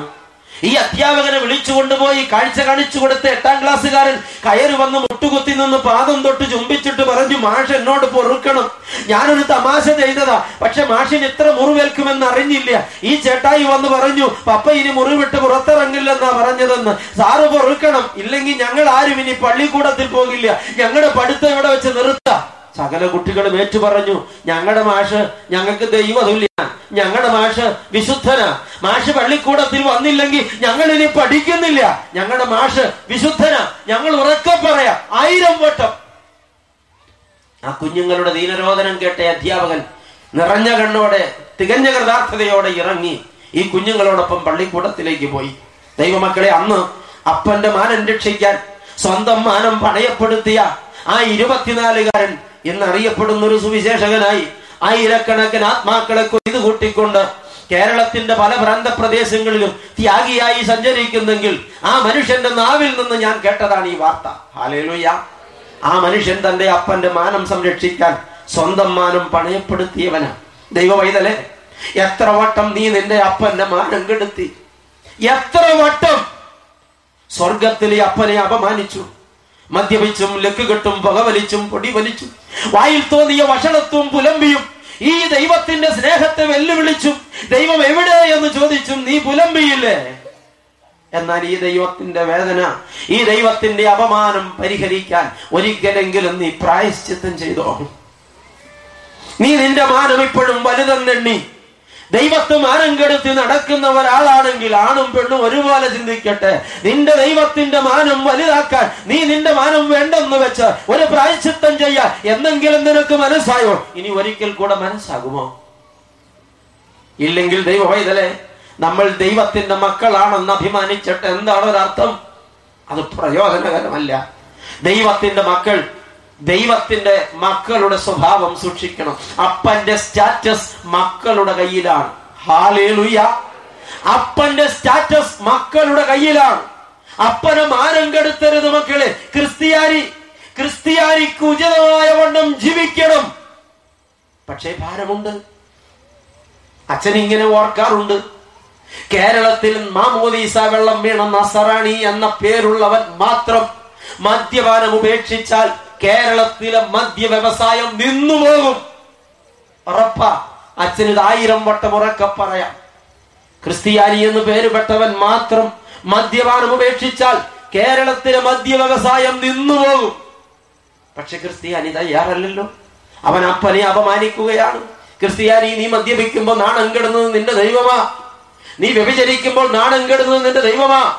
സമൂഹത്തിൽ മത്സരമായി പ്രതിസന്ധിയായി കുടുംബകലഹമായി ഡൈവേഴ്സ് നോട്ടീസായി സമൂഹം അറിയും വണ്ണം കലഹമുണ്ടാക്കി തമ്മിൽ തല്ലി ലഹള കൂട്ടി പ്രശ്നങ്ങൾ ഉണ്ടാക്കുമ്പോ നാണം കെടുന്നത് നിന്റെ അപ്പനാ. സ്വർഗത്തിലെ അപ്പനെ അപമാനിക്കുന്ന ക്രിസ്ത്യാനി ഇന്ന് നീ അറിയണം നീ ആരാണെന്ന്. ദൈവ പൈതൽ എന്ന് നിനക്ക് പേരുണ്ടല്ലോ. അച്ഛൻ പ്രസംഗിക്കുമ്പോഴെല്ലാം ഈ ജനത്തെ സംബോധന ചെയ്യുന്ന വാക്ക് ദൈവ പൈതൽ എന്നാണ്. പല നാളിൽ ചിലരൊക്കെ വിളിച്ചു പറഞ്ഞു ഈ വാക്ക് പരിചയമില്ലാത്ത അക്രൈസ്തവരും കത്തോലിക്ക സമുദായത്തിൽപ്പെട്ടവരും ഫോണിൽ വിളിച്ചു പറഞ്ഞു അച്ഛന്റെ ആ പൈതലേ എന്ന് വിളി കേൾക്കുമ്പോ എന്തെന്നില്ലാത്ത ഒരു അനുഭൂതി തോന്നുകയാണ്. നീ ദൈവ പൈതലാണ് മാമോദീസായാൽ നീ അത് പ്രാപിച്ചതാണ്. നീ വീണ്ടും ജനനം അനുഭവിച്ചതാണ്. വീണ്ടും ജനനം മുതൽ നീ മനുഷ്യ സന്തതിയല്ല ദൈവത്തിന്റെ മകളാണ് മകനാണ്. നിന്റെ അഡ്രസ് മാറ്റപ്പെട്ടതാ. നിന്റെ പേര് ജീവപുസ്തകത്തിൽ എഴുതപ്പെട്ടതാ. നീ സ്വർഗത്തിലെ പ്രജയാ. അതിന്റെ മാനം നിന്റെ ജീവിതത്തിൽ ഉണ്ടോ അതിനുള്ള ക്വാളിറ്റീസ് നിന്റെ ജീവിതത്തിൽ പ്രകടമാകുന്നുണ്ടോ? ഇല്ലെങ്കിൽ കുഞ്ഞ് ഈ ക്രൈസ്തവ ജീവിതം അത് ദൈവത്തിന് വേദനയായി മാറുകയാണ്. സത്യം ദൈവം വിലാപം കഴിക്കുകയാണ്. വേദപുസ്തകത്തിൽ നിറഞ്ഞു കിടക്കുന്ന ഒരു വിഷയമാണ് കർത്താവിന്റെ കണ്ണുനീർ. ലോകത്ത് ഒരുപാട് ജീവജാലങ്ങളെ ദൈവം ഉണ്ടാക്കിയില്ലേ? സൗരയൂഥങ്ങളെ പക്ഷിമൃഗാദികളെ വൃക്ഷലതാദികളെ ഒക്കെ ഒരുപാട് മൃഗജാലങ്ങളെ ഉണ്ടാക്കി. താൻ ഉണ്ടാക്കിയ ഏതെങ്കിലും ഒരു ജീവിയെ കുറിച്ച് സ്വർഗത്തിലെ ദൈവം അനുദപിച്ചെങ്കിൽ അത് ഈ മനുഷ്യനെ കുറിച്ച് മാത്രമാണ്.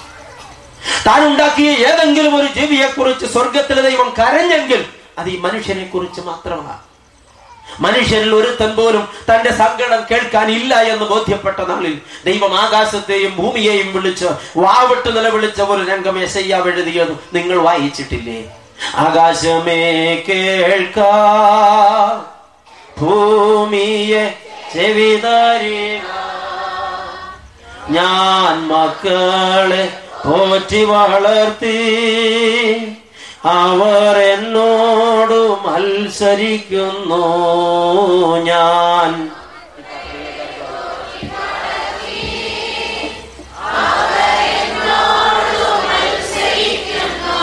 കളതന്റെ ഉടയവനെ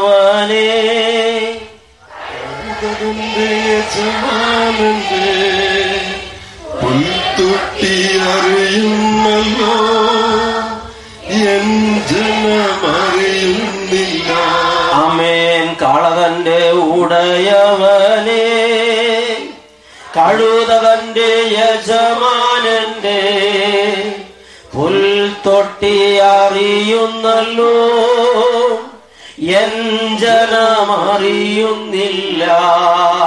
ആകാശമേ നീ കേൾക്ക്. ഭൂമിയെ എന്റെ വാക്കുകൾക്ക് ചെവിതാ. ഞാൻ മക്കളെ പോറ്റി വളർത്തി. മക്കളെ അവരെന്നോട് മത്സരിക്കുകയാ കർത്താവ് ഇന്ന് രാത്രി പറയുന്നത് ഇത് തന്നെയാ. അവർ എന്നോട് മത്സരിക്കയാ. കാള തന്റെ ഉടയവനെ അറിയും. മിണ്ടാപ്രാണിയും ബുദ്ധിഹീന മൃഗമെന്ന് വിളിക്കപ്പെടുന്നതുമായ കഴുത തന്റെ യജമാനന്റെ പുൽക്കൂടറിയും ബുദ്ധിയും ജ്ഞാനവും വിവേകവും മജ്ജയും മാംസവും രക്തവും ജീവനുമുള്ള എന്റെ ജനമോ? എന്നെ അറിയുന്നില്ല. ദൈവത്തിന്റെ വിലാപം. ആ കണ്ണുനീർ ആര് തുടയ്ക്കും ദൈവ പൈതലേ കർത്താവ് ഇന്ന് രാത്രി കരയുന്നത് നിന്നെ നോക്കിയിട്ടാണെങ്കിൽ നിന്റെ പാപജീവിതം കണ്ടിട്ടാണെങ്കിൽ ആ കണ്ണുനീർ തുടയ്ക്കാൻ ഞാൻ വിചാരിച്ചാൽ പറ്റില്ല. നീ തന്നെ കൈ നീട്ടണം. കർത്താവേ നീ ഇനി എന്നെ നോക്കി കരയണ്ട. ഞാനിതാ നിന്റെ പക്ഷത്തേക്ക് മാറി നിൽക്കാം. ആർക്കിത് പറയാൻ മനസ്സാകും? എന്തിന് ഈ കൺവെൻഷൻ ഇങ്ങനെ നടത്തുന്നത്? എല്ലാ വർഷവും നാല് ദിവസം ആഘോഷമായി പാറയിൽ ചേർന്ന് വന്നാൽ പുണ്യം കിട്ടുമെന്ന് നിനച്ചിട്ടാ? അല്ല. ഈ പ്രഘോഷിക്കപ്പെടുന്ന വചനം നിന്റെ ഹൃദയത്തെ കീറി മുറിച്ചിട്ട് നീ മാനസാന്തിരപ്പെടണം. നിന്റെ ജീവിതത്തിൽ ഒരു പരിവർത്തനം ഉണ്ടാകണം. ഈ പ്രസംഗ ശുശ്രൂഷ തീരും മുമ്പ് ഒരാളെങ്കിലും പാപജീവിതത്തോട് വിട പറഞ്ഞ് അപ്പ ആയുസുള്ള കാലം ഇനി ഞാൻ നിന്നെ അപമാനിക്കയില്ല എന്ന് പറയുമെങ്കിൽ ഈ വരവിന് അർത്ഥമുണ്ടായി മക്കളെ. ഇല്ലെങ്കിൽ അച്ഛന്റെ ആക്രോശം ജലരേഖയായി പോകുമല്ലോ. ഇത് അച്ഛന്റെ വികാരങ്ങളല്ല പ്രകടമാകുന്നത്. അത്ഭുതങ്ങളുടെ ദൈവമാണ് ഇപ്പോൾ വിലാപം കഴിക്കുന്നത് മക്കളെ ചൊല്ലിയുള്ള വിലാപം. നീ ആരാണെന്ന് നീ അറിയണം. ജീവനുള്ള ദൈവത്തിന്റെ ആലയം മാത്രമല്ല സ്വർഗീയ പിതാവിന്റെ മകനാണ് മകളാണ്. അപ്പന്റെ സ്റ്റാറ്റസ് മക്കളുടെ കയ്യിലാണ്. അപ്പന് മാനം കെടുത്തരുത്. വീണ്ടും നീ ആരാണ്? ആ ചോദ്യത്തിന്റെ ഉത്തരം ഒരിക്കൽ കൂടെ തേടാം. ഒന്ന് ഞാൻ ജീവനുള്ള ദൈവത്തിന്റെ ജീവനുള്ള ആലയമാണ്. രണ്ട് ഞാൻ സ്വർഗീയ പിതാവിന്റെ മകനാണ് മകളാണ്. മൂന്ന് ഞാൻ സ്വർഗമണവാളന്റെ മണവാട്ടിയാണ്. ഹാലേലുയ്യ സ്വർഗമണവാളന്റെ മണവാട്ടിയാണ്. നിസ്സാര വ്യക്തിയല്ല. സ്വർഗീയ രാജാവ് വിവാഹ നിശ്ചയം ചെയ്ത് വീടൊരുക്കാൻ പോയിരിക്കുന്ന മണവാട്ടി. പതിവ്രതയായിരിക്കേണ്ടവൾ. മണവാളിനു വേണ്ടി തന്നെ തന്നെ ഒരുക്കി കാത്തിരിക്കേണ്ടവൾ. വിവാഹ നിശ്ചയം കഴിഞ്ഞാൽ മണവാളന്റെ മനസ്സിൽ ഒറ്റയൊരു കഥാപാത്രമേ പിന്നെ ഉള്ളൂ. അത് മണവാട്ടിയാണ്. എന്റെ മണവാട്ടി. മണവാട്ടിയെ കുറിച്ച് മാത്രം മനസ്സിൽ ധ്യാനിച്ചുകൊണ്ട് മണവാളൻ മണവറയൊരുക്കുകയാണ്. മണവാട്ടിക്ക് പകരം മറ്റൊരു സ്ത്രീയെ മനസ്സിൽ ധ്യാനിച്ചാൽ മണവാളൻ പാപമാണ് ചെയ്യുന്നത്. അവൻ പരസംഗമാണ് ചെയ്യുന്നത്. മണവാട്ടിയുടെ മനസ്സിൽ ഒരാളെ കാണാവൂ. വിവാഹ നിശ്ചയം കഴിഞ്ഞാൽ പിന്നെ ഒരു പുരുഷനെ മണവാട്ടിയുടെ മനസ്സിൽ കാണാവൂ. അത് മണവാളനാണ്. മസിഹ മണവാളന്റെ മനസ്സിൽ ഒരു മണവാട്ടി മാത്രമേ ഉള്ളൂ. അത് സഭയാണ് ഞാനാണ് നീയാണ്. മണവാട്ടിയെ നിന്റെ മനസ്സിൽ ആരൊക്കെയുണ്ട്? നീ ഇന്ന് ധ്യാനിക്കുന്നതും നിനയ്ക്കുന്നതും കാത്തിരിക്കുന്നതും കാക്ഷിക്കുന്നതും അവസരങ്ങൾ ഒരുക്കുന്നതും പ്രത്യാശിക്കുന്നതും പണം മുടക്കുന്നതും ഒരുങ്ങുന്നതും ഈ സ്വർഗമണവാളനെ പ്രാപിക്കാനോ ലോകത്തിന്റെ ഇമ്പങ്ങളെ പ്രാപിക്കാനോ ഈ ലോകത്തിന്റെ ഇമ്പങ്ങൾ നീ താലോലിക്കുന്നിടത്തോളം ദൈവ പൈതൽ നിനക്ക് പാതിവൃത്യ ഭംഗം സംഭവിച്ചു. നീ കളങ്കപ്പെട്ടു.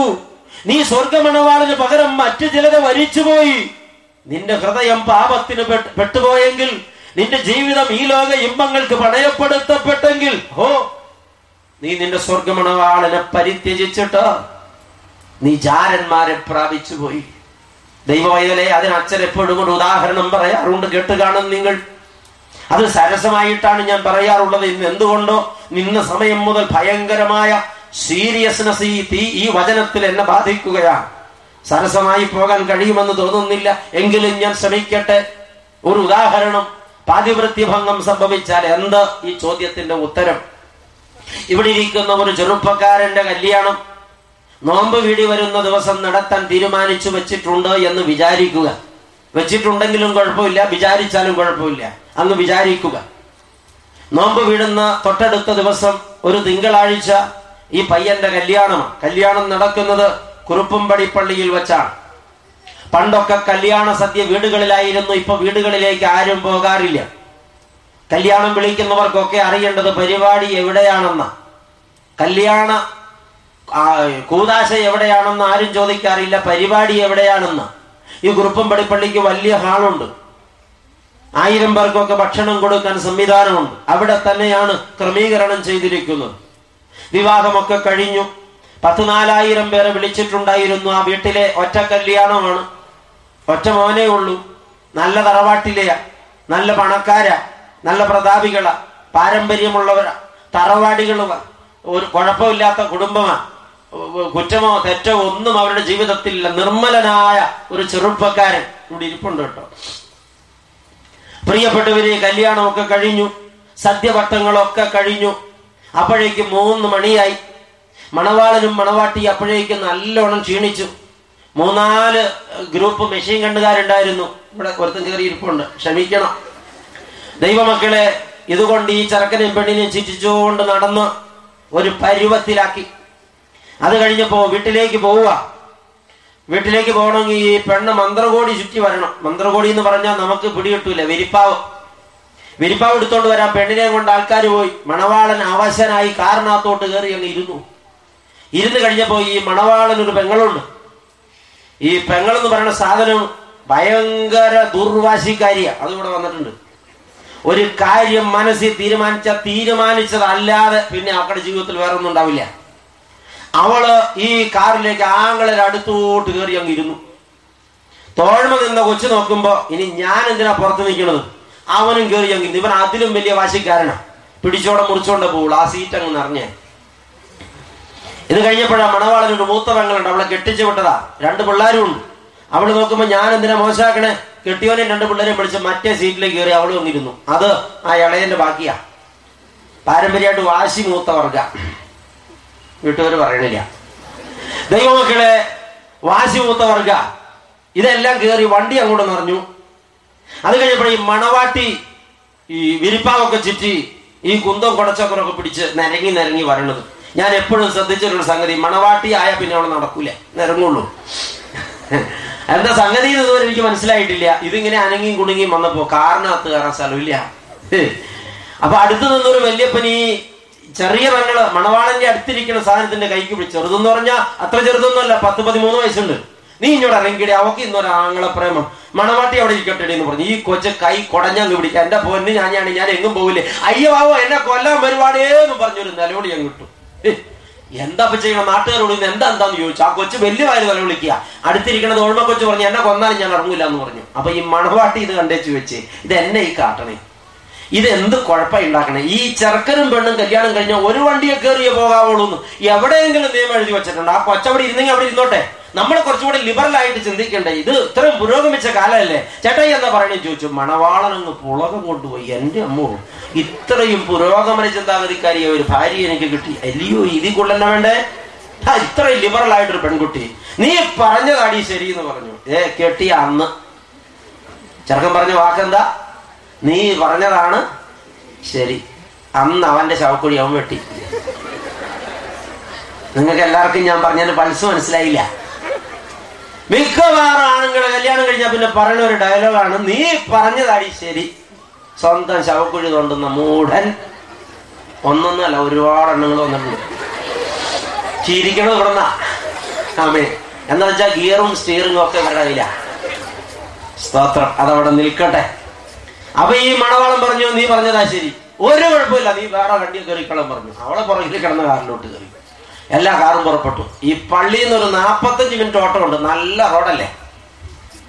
നല്ല റോഡല്ലേ? ഞാൻ ഇപ്പൊ ഇതുവഴിയാ വന്നേ. എങ്ങോട്ട് പോയാലും നല്ല റോഡാ. ഇവിടെ ഗവൺമെന്റ് ഉണ്ടോ എനിക്കറിയില്ല. പോട്ടെ. നല്ല റോഡാ. ഈ റോഡ് വഴി നിരങ്ങി മുങ്ങിയും കയറി വണ്ടിയൊക്കെ പോയി പോയി പോയി പോയി. നാൽപ്പത്തഞ്ച് മിനിറ്റ് കൊണ്ട് മണവാളം കയറിയ വണ്ടി ഒരു വിധത്തിൽ മുറ്റത്തെത്തി. നല്ല വീടൊക്കെയാ. പുറകെ പുറകെ ഒരു പത്ത് പന്ത്രണ്ട് വണ്ടി വന്നു. അപ്പൊ നോക്കും മണവാട്ട് കയറിയ വണ്ടി വന്നില്ല. അപ്പൊ അതെന്തായിരിക്കും? അപ്പൊ ആര് പറഞ്ഞു ഈ പോന വഴിക്ക് ഒരു പത്ത് നൂറ് കുരിശുണ്ട്. എല്ലാ കുരിശിങ്ങനെ വഴിപാട് ഇടാൻ നിർത്തിയിട്ടുണ്ടാവും. അങ്ങനെ ചിലർക്ക് ശീലമുണ്ട്.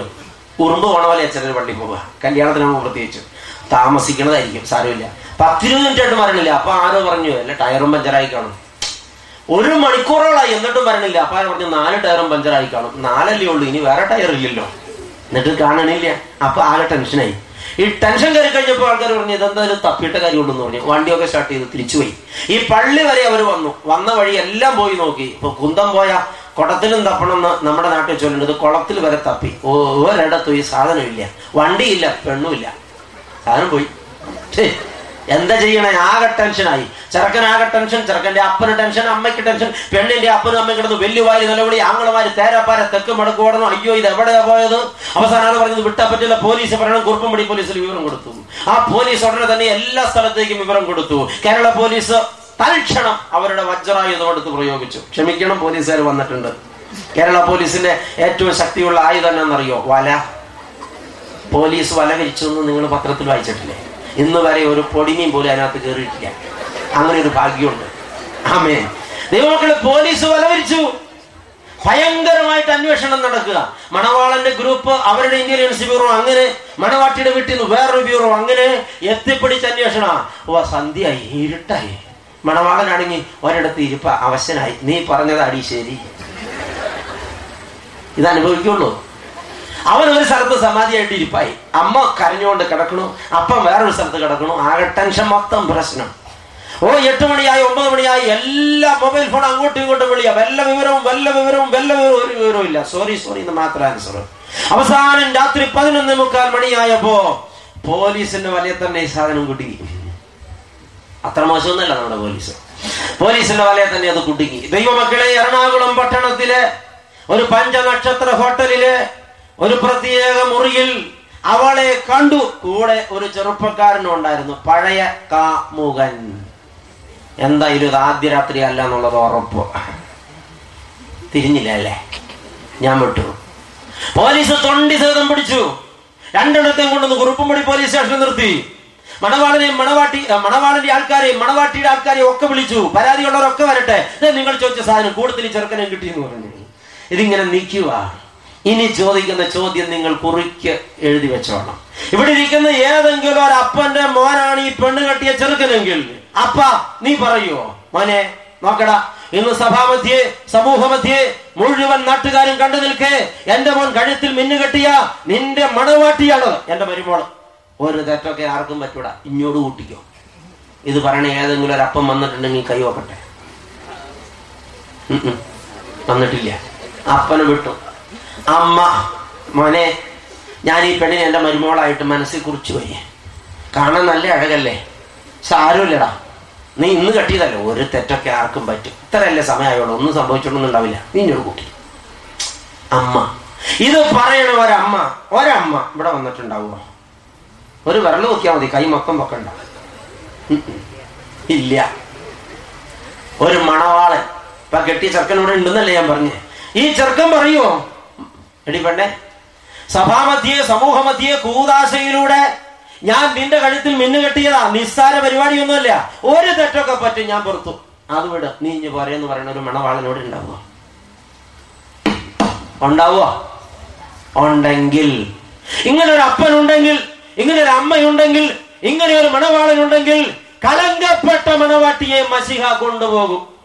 മനസ്സിലായോ?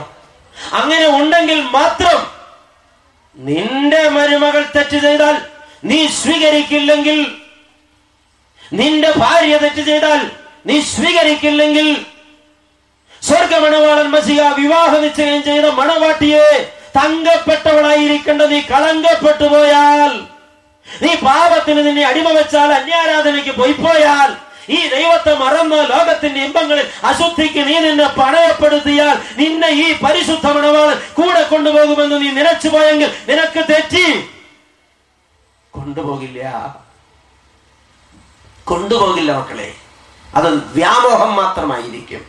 കളങ്കപ്പെട്ടവളെ കൈയേൽക്കാൻ ഈ ലോകത്തൊരു അപ്പനോ അമ്മയോ മണവാളനോ തയ്യാറല്ലെങ്കിൽ സ്വർഗം ഒട്ടും തയ്യാറാകില്ല. വിശുദ്ധി മാത്രമാണ് സ്വർഗമണവാളൻ തേടുന്ന മാനദണ്ഡം. നീ ഒരുങ്ങിയിരിക്കുക. സൂക്ഷ്മതയോടെ ഒരുങ്ങിയിരിക്കുക. ദൈവത്തിന്റെ പരിശുദ്ധാത്മാവ് ഹൃദയങ്ങളെ കീറി പറയുന്ന വാക്ക് നീ ഒരുങ്ങിയിരിക്കുക. സാത്താൻ നിന്നിൽ ആരോപിക്കാൻ ഒരു കളങ്കവും കാണരുത്. ഇവൾ എന്റേതാ ഇവൻ എന്റേതാ എന്ന് പറയാൻ നീ വിട്ടുകൊടുക്കരുത്. പിശാചിനിടം കൊടുക്കരുത്. പാതിവൃത്യഭംഗം വരരുത്. കളങ്കപ്പെടരുത്. നിന്നെ തന്നെ ഒരുക്കി മസിഹ മണവാളന്റെ പ്രത്യക്ഷതയ്ക്കായി കാത്തിരിപ്പീൻ നീ ആരാണെന്ന് നീ അറിയണം. മൂന്നുത്തരങ്ങൾ അച്ഛൻ പറഞ്ഞു. ഒന്ന് നീ ജീവനുള്ള ദൈവത്തിന്റെ ആലയമാണ്. രണ്ട് നീ സ്വർഗീയ പിതാവിന്റെ മകനാണ് മകളാണ്. മൂന്ന് നീ സ്വർഗമണവാളന്റെ മണവാട്ടിയാണ്. യോഗ്യതപ്പെട്ട് നിന്നാണ്. ഇതൊക്കെയാണ് ഞാനെങ്കിൽ അതിനുള്ള യോഗ്യത എന്നിൽ ഉണ്ടാകണം ഉണ്ടായേ പറ്റും. ഇല്ലെങ്കിൽ അത് ദൈവനിന്ദയാണ്. ഇപ്പോൾ ഞാൻ ആരാണെന്ന് മനസ്സിലായി? ഇനി എനിക്കുള്ള വാഗ്ദത്വം എന്താണെന്നും കൂടെ ഞാൻ പരിശോധിക്കട്ടെ. രണ്ട് വാഗ്ദത്തങ്ങൾ ഇവിടെ പറഞ്ഞു. ദൈവമക്കളെ വീണ്ടും അപ്പസ്തോലൻ സംസാരിക്കുന്നു. ഞാൻ അവരിൽ വസിക്കുകയും അവരുടെ ഇടയിൽ നടക്കുകയും ചെയ്യും. ഞാൻ അവർക്ക് ദൈവവും അവർ എനിക്ക് ജനവുമാകും. ഒന്നാമത്തെ വാഗ്ദത്തം ഞാൻ അവരിൽ വസിക്കും. അവരുടെ ഇടയിൽ നടക്കും. ഞാൻ അവർക്ക് ദൈവവും അവരെനിക്ക് ജനവുമായിരിക്കും. ഈ വാഗ്ദത്വത്തിന്റെ ആഴം നിങ്ങൾ അറിഞ്ഞോ? ഞാൻ അവരിൽ വസിക്കും. ദൈവം നമ്മളിൽ വസിച്ചാൽ പിന്നെ നമ്മുടെ ജീവിതത്തിൽ ഒരു സംഗതിക്കും കുറവില്ല. ദൈവം നമ്മളിൽ വസിച്ചാൽ അവൻ നമ്മളെ പുലർത്തും അവൻ നമ്മളെ നടത്തും. അവൻ നമുക്ക് ബുദ്ധി ഉപദേശിക്കും. അവൻ നമ്മുടെ ബാധ്യതകൾ ഏറ്റെടുക്കും. അവൻ നമ്മെ സൗഖ്യമാക്കും. അവൻ നമ്മുടെ പ്രതിസന്ധികൾ തീർക്കും. അവൻ നമ്മെ കൈപിടിച്ച് നടത്തും. അവൻ നമ്മുടെ അനുഗ്രഹമായിരിക്കും. ഇതാ ഞാൻ നിങ്ങളിൽ വസിക്കും. ദൈവം എന്റെ ഉള്ളിൽ വസിച്ചാൽ ഹാലലുയ്യ ദൈവം എന്റെ ഉള്ളിലുള്ളിടത്തോളം എന്റെ പ്രശ്നങ്ങൾക്കെല്ലാം പരിഹാരമുണ്ട്. ആമേൻ. പിന്നെ എനിക്ക് ഭാരമില്ല രോഗമില്ല ഭീതിയില്ല ഭയമില്ല അസ്വസ്ഥതയില്ല ആകുലതയില്ല. നെടുവീർപ്പിന് വകയില്ല. എന്റെ ദൈവം എന്റെ ഉള്ളിലുണ്ട്. അവൻ എന്റെ സകല പ്രശ്നങ്ങൾക്കും പരിഹാരകനാണ്. പിന്നെ അവൻ പറഞ്ഞു ഞാൻ നിങ്ങളുടെ ഇടയിൽ നടക്കും. അമേൻ കർത്താവ് നമ്മുടെ ഇടയിൽ നടന്നാൽ രണ്ട് പുണ്യമുണ്ട്. ഒന്ന് നാം വീഴാതെ താങ്ങും.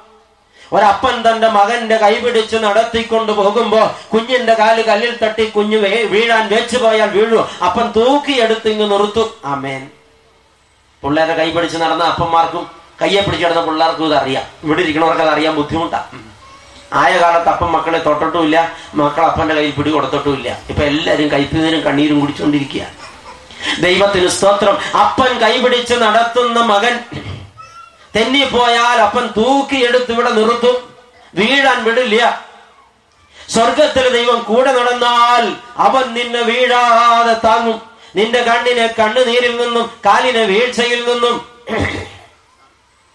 നിന്റെ പ്രാണന മരണത്തിൽ നിന്നും അവൻ വിടുവിക്കുമെന്നല്ലോ സങ്കീർത്തനക്കാരൻ പറഞ്ഞത് നൂറ്റി പതിനാറിൽ പിന്നെ അയച്ചാൽ മതി ഇപ്പൊ വേണ്ട സമയമില്ല.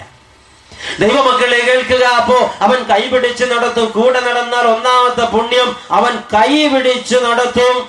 വീഴാതെ താകും. കൂടെ നടന്ന വേറെ ഒരു പുണ്യമുണ്ട്. കർത്താവ് കൂടെ നടന്നാൽ നമ്മൾക്ക് പാപം ചെയ്യാനിട വരില്ല. സ്തോത്രം. കർത്താവ് കൂടെ നടന്നാൽ ഷാപ്പിന്റെ മുമ്പിൽ ചെല്ലുമ്പോ കർത്താവ് ഇവിടെ നിൽക്കിട്ടോ. ഞാൻ ഇത്തിരി കുടിച്ചിട്ട് വരാന്ന് ആരും പറയില്ല സാധ്യത വളരെ കുറവാണ് അത്രയ്ക്ക് രസികന്മാരൊന്നും ഇവിടെ ഉണ്ടെന്ന് എനിക്ക് തോന്നണില്ല. അതെന്തിനാ അത് പറയുന്നത്? ഭർത്താവ് കൂടെയുണ്ടെങ്കിൽ ഭാര്യയും ഭാര്യ കൂടെയുണ്ടെങ്കിൽ ഭർത്താവും തന്നെ തന്നെ സൂക്ഷിക്കുമല്ലോ. പിന്നെ കർത്താവ് കൂടെയുണ്ടെങ്കിലത്തെ കഥ പറയണോ? അതിന് ഞാൻ ഉദാഹരണം പറയും. ഈ ഉദാഹരണമാണ് മറക്കാതിരിക്കാനുള്ള കാരണം. ദുർനടപ്പുകാരിയായ ഒരു ഭാര്യയും ദുർനടപ്പുകാരനായ ഒരു ഭർത്താവും കൂടെ ഒരുമിച്ച് നടന്നു പോവുക ഭാര്യയ്ക്ക് ദുർനടപ്പുണ്ടെന്ന് ഭർത്താവിന് അറിയില്ല. ഭർത്താവിന് ദുർനടപ്പുണ്ടെന്ന് ഭാര്യയ്ക്കും അറിയില്ല. ഈ ദുർനടപ്പ് എന്ന് പറഞ്ഞാൽ എന്നാന്ന് നിങ്ങൾക്ക് ഏകദേശം പിടിയുണ്ടാവും. രണ്ടുപേരും കൂടെ നടന്നു പോവുക റോഡെ. ഇങ്ങനെ പോകുമ്പോഴാണ് അത് സംഭവിച്ചത്. ഈ പെണ്ണിന്റെ ഇഷ്ടക്കാരൻ വരിക. അടുത്തെത്തുമ്പോ അവൻ ചിരിക്കും. അപ്പൊ ഇവിടെ ചിരിക്കാണ്ടിരുന്നാൽ അത് ബുദ്ധിമുട്ടാണ് അപ്പൊ ചിരിച്ചു കഴിഞ്ഞാൽ കെട്ടിയും ചോദിക്കും അത് ആരാടിയും? ചോദിക്കും. അയ്യോ പിന്നെ ആ സമാധാനം പറയണേ ഇങ്ങനെയാ ചേട്ടായി വീട്ടിലില്ലാത്തപ്പോ ചേട്ടായി എന്ന് പറഞ്ഞാൽ പിന്നെ ഇടി അണി പിടിച്ചാൽ മതി. പറയാൻ പറ്റുമോ? ഈ പെണ്ണ് എന്ത് ചെയ്തെന്നറിയാമോ നിലത്തേക്ക് നോക്കി നെല്ല് ചിക്കാൻ തുടങ്ങി. ടാറിട്ട റോട്ടിൽ നെല്ല് ചിക്കാന്നൊക്കെ പറഞ്ഞ ഇപ്പോഴത്തെ തലമുറയ്ക്ക് ഇനി ചിത്രം വരച്ച് ഡെമോൺസ്ട്രേറ്റ് ചെയ്യേണ്ടി വരും. നെല്ലുണ്ടോ? പുഴുങ്ങലുണ്ടോ? ചിക്കലുണ്ടോ മേടിക്കുക പുഴുങ്ങുക തിന്നുക. അത്രേ ഉള്ളൂ. അതിൽ കൂടുതലൊന്നുമില്ല. അരിയേ. ദൈവമക്കളെ ഈ സ്ത്രീ റോട്ടിൽ ഇങ്ങനെ നെല്ല് ചിക്കാൻ തുടങ്ങി. കെട്ടിയും ചോദിച്ചാൽ എന്നാടി ഞാൻ നെല്ല് ചിക്കാൻ പഠിക്കാന്ന് പറഞ്ഞു. ഈ ടാരറ്റ് റോഡിലെ നെല്ല് ചിക്കാൻ പഠിക്കണേ. അതെ ഞാൻ ഈ നെല്ല് തിളപ്പിക്കാൻ വെച്ചിട്ടുണ്ട്. നാളെ നെല്ല് പുഴുങ്ങണത് ചെയ്യാം. ഞാൻ മറന്നു. ഇപ്പോഴല്ലേ ഓർത്ത് നെല്ല് ചെക്കാൻ മറന്നു പോയി ഞാൻ ചിക്കി പഠിക്കാന്ന് പറഞ്ഞു. ഇവിടെ റോട്ടിൽ കിട ചിക്കി. ഇവിടെ ചിക്കി കുറച്ചങ്ങ് കഴിയുമ്പോഴത്തേക്ക് ഈ സാധനം കടന്നുപോയി. രക്ഷപ്പെട്ടു കർത്താവേ. ഭർത്താവ് കൂടെ ഉള്ളപ്പോ ഭാര്യ സ്വയം സൂക്ഷിക്കും. കുഴപ്പമില്ല. കുറച്ചങ്ങോട്ട് പോയപ്പോ അതേ വരുന്നു. ഈ ഭർത്താവിന്റെ ഇഷ്ടക്കാരി. കുഴഞ്ഞ? ഇവൾ വരുമ്പോ വെളുക്കച്ചിരിക്കും. അതാണ് ഈ ആരുടെ മെത്തക്കേറുന്ന സൈസിലെ സാധനം? അപ്പൊ ഇതിന് ചിരിച്ചു കാണിക്കാണ്ടിരുന്ന ആകെ പ്രശ്നം. അപ്പൊ ഭാര്യ ചോദിക്കുക അത് ആരാ മനുഷ്യ? പിന്നെ പ്രശ്നമായോ? പിന്നെ ഭൂലോക പ്രശ്നമായോ? ഭർത്താവ് ഉടനെ തെക്കോട്ട് തിരിഞ്ഞ് കായ്ക്കാത്ത പ്ലാവേൽ ചക്ക എണ്ണിക്കൊണ്ട് ഇങ്ങനെ നടക്കുക ആകാശത്തേക്ക് നോക്കി. ഭാര്യ ചോദിച്ചാൽ മനുഷ്യൻ മോളിലോട്ട് നോക്കി നോക്കണേ. അതെ ഞാൻ ഈ പ്ലാവിൽ എത്ര ചക്ക ഉണ്ട് ഇങ്ങനെ നോക്കുവായിരുന്നു ആ പ്ലാവിൽ ചക്കയൊന്നും ഇല്ല. അത് ഇല്ലല്ലോ അതല്ലേ ഞാൻ നോക്കിയേ. പ്രത്യേകിച്ച് സാധനം പോയി. അച്ഛൻ പറഞ്ഞു ഉപമ നിങ്ങൾക്ക് മനസ്സിലായോ? ഭാര്യ കൂടെയുള്ളപ്പോൾ ഭർത്താവും ഭർത്താവ് കൂടെയുള്ളപ്പോൾ ഭാര്യയും തന്നെ തന്നെ സൂക്ഷിക്കുമെങ്കിൽ കർത്താവ് കൂടെയുള്ളപ്പോൾ പാപം ചെയ്യാൻ സാധ്യതകളില്ല. ഹാലേലുയ വാഗ്ദത്തം ഒന്ന് ഞാൻ അവരിൽ വസിക്കും. അവരുടെ ഇടയിൽ നടക്കും. മാത്രമല്ല ഞാൻ അവർക്ക് ദൈവവും അവരെനിക്ക് ജനവുമായിരിക്കും. ദൈവം അവൻ നമ്മുടെ രാജാവ് നമ്മൾ അവന്റെ പ്രജ. ഇതിൽ പരം എന്ത് ആനന്ദം വേണം? പക്ഷേ അതിന്റെ പിന്നിൽ കുറെ രഹസ്യങ്ങളുണ്ട്. നാം ജീവനുള്ള ദൈവത്തിന്റെ ആലയങ്ങളാണെന്ന് ബോധ്യപ്പെട്ട് വിശുദ്ധിയിൽ നമ്മെ തന്നെ ഒരുക്കി നിർത്തിയാൽ വാഗ്ദത്തം പാലിക്കും. ഇല്ലെങ്കിൽ പോക്ക. ദൈവം നമ്മളിൽ വസിക്കണം ദൈവം നമ്മുടെ ഇടയിൽ നടക്കണം നാം നമ്മളെ തന്നെ ഒരുക്കണം. ഒന്നാമത്തെ വാഗ്ദത്തം അതാണെങ്കിൽ രണ്ടാമത്തെ വാഗ്ദത്തം അതിന്റെ താഴെ. അവരുടെ നടുവിൽ നിന്ന് പുറപ്പെട്ട് വേർപെട്ടിരിപ്പിൻ അവിശ്വാസികളുടെ നടുവിൽ നിന്ന് അശുദ്ധരുടെ നടുവിൽ നിന്ന് പാപികളുടെ നടുവിൽ നിന്ന് പുറപ്പെട്ട് വേർപെട്ടിരിപ്പീൻ ദൈവമില്ലാത്തവരുടെ നടുവിൽ നിന്ന് അന്യാരാധനക്കാരുടെ നടുവിൽ നിന്ന് ദൈവനിഷേധികളുടെ നടുവിൽ നിന്ന് പാപമ്ലേച്ഛതകൾക്ക് ജീവിതം പണയപ്പെടുത്തിയ പാപികളുടെ നടുവിൽ നിന്ന് പുറപ്പെട്ട് വേറുപെട്ടിരിപ്പീൻ എന്ന് കർത്താവ് അരുളി ചെയ്യുന്നു. അശുദ്ധമായത് ഒന്നും തുടരുത്.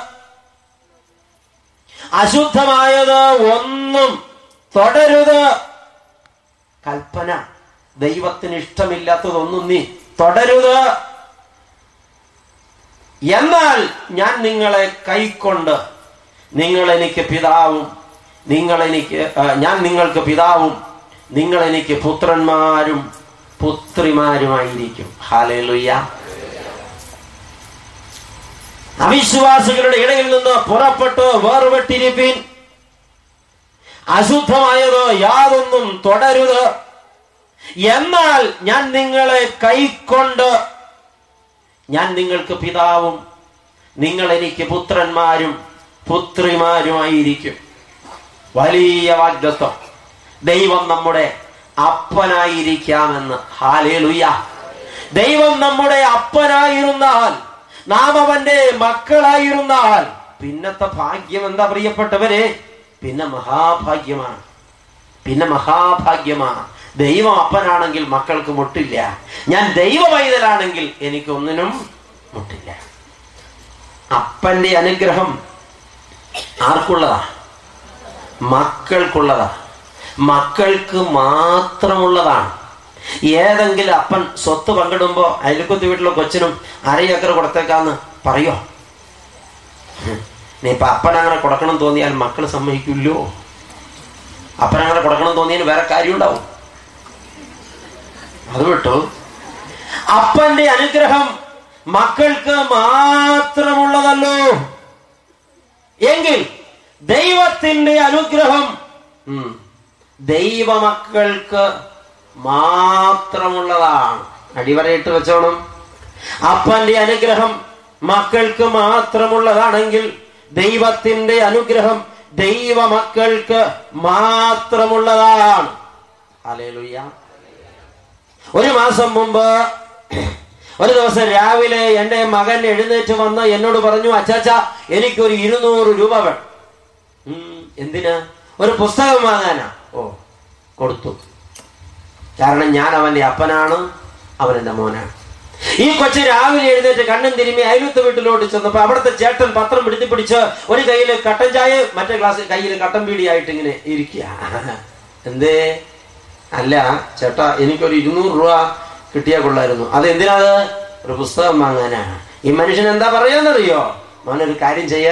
നീ പോയിട്ട് നിന്റെ അപ്പനോട് ചോദിക്കാൻ പറയും.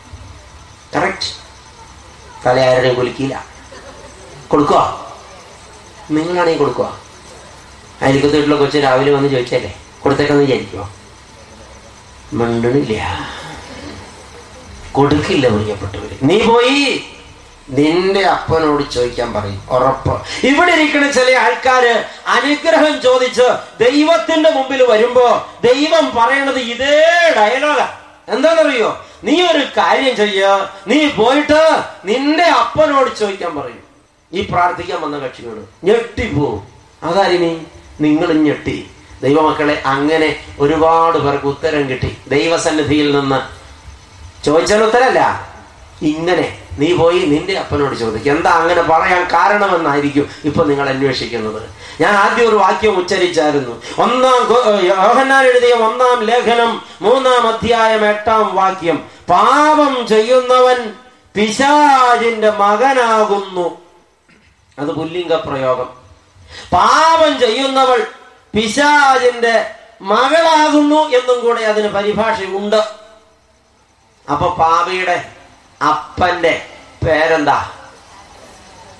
പറയാൻ വിഷമമുണ്ടാവും. പാപിയുടെ അപ്പന്റെ പേരെന്താ? പിശാജ് സ്തോത്രം. ആ വിഷമമുണ്ടാവും. ദൈവമക്കളെ മദ്യപാനം പാപമാണെങ്കിൽ മദ്യപാനി പാപിയാണെങ്കിൽ മദ്യപാനിയുടെ അപ്പൻ വചനപ്രകാരം പിശാജാണ് പുകവലി പാപമാണെങ്കിൽ പുകവലിക്കുന്നവൻ പാപിയാണെങ്കിൽ പുകവലിക്കാരന്റെ അപ്പൻ വചനപ്രകാരം പിശാചാണ്. വ്യഭിചാരം പാപമാണെങ്കിൽ വ്യഭിചാരി പാപിയാണെങ്കിൽ വചനപ്രകാരം വ്യഭിചാരിയുടെ അപ്പൻ പിശാചാണ്. തർക്കം വേണ്ട. ദ്രവ്യാഗ്രഹം പാപമാണെങ്കിൽ ദ്രവ്യാഗ്രഹി പാപിയാണെങ്കിൽ ദ്രവ്യാഗ്രഹിയുടെ അപ്പൻ വചനപ്രകാരം പിശാചാണ്.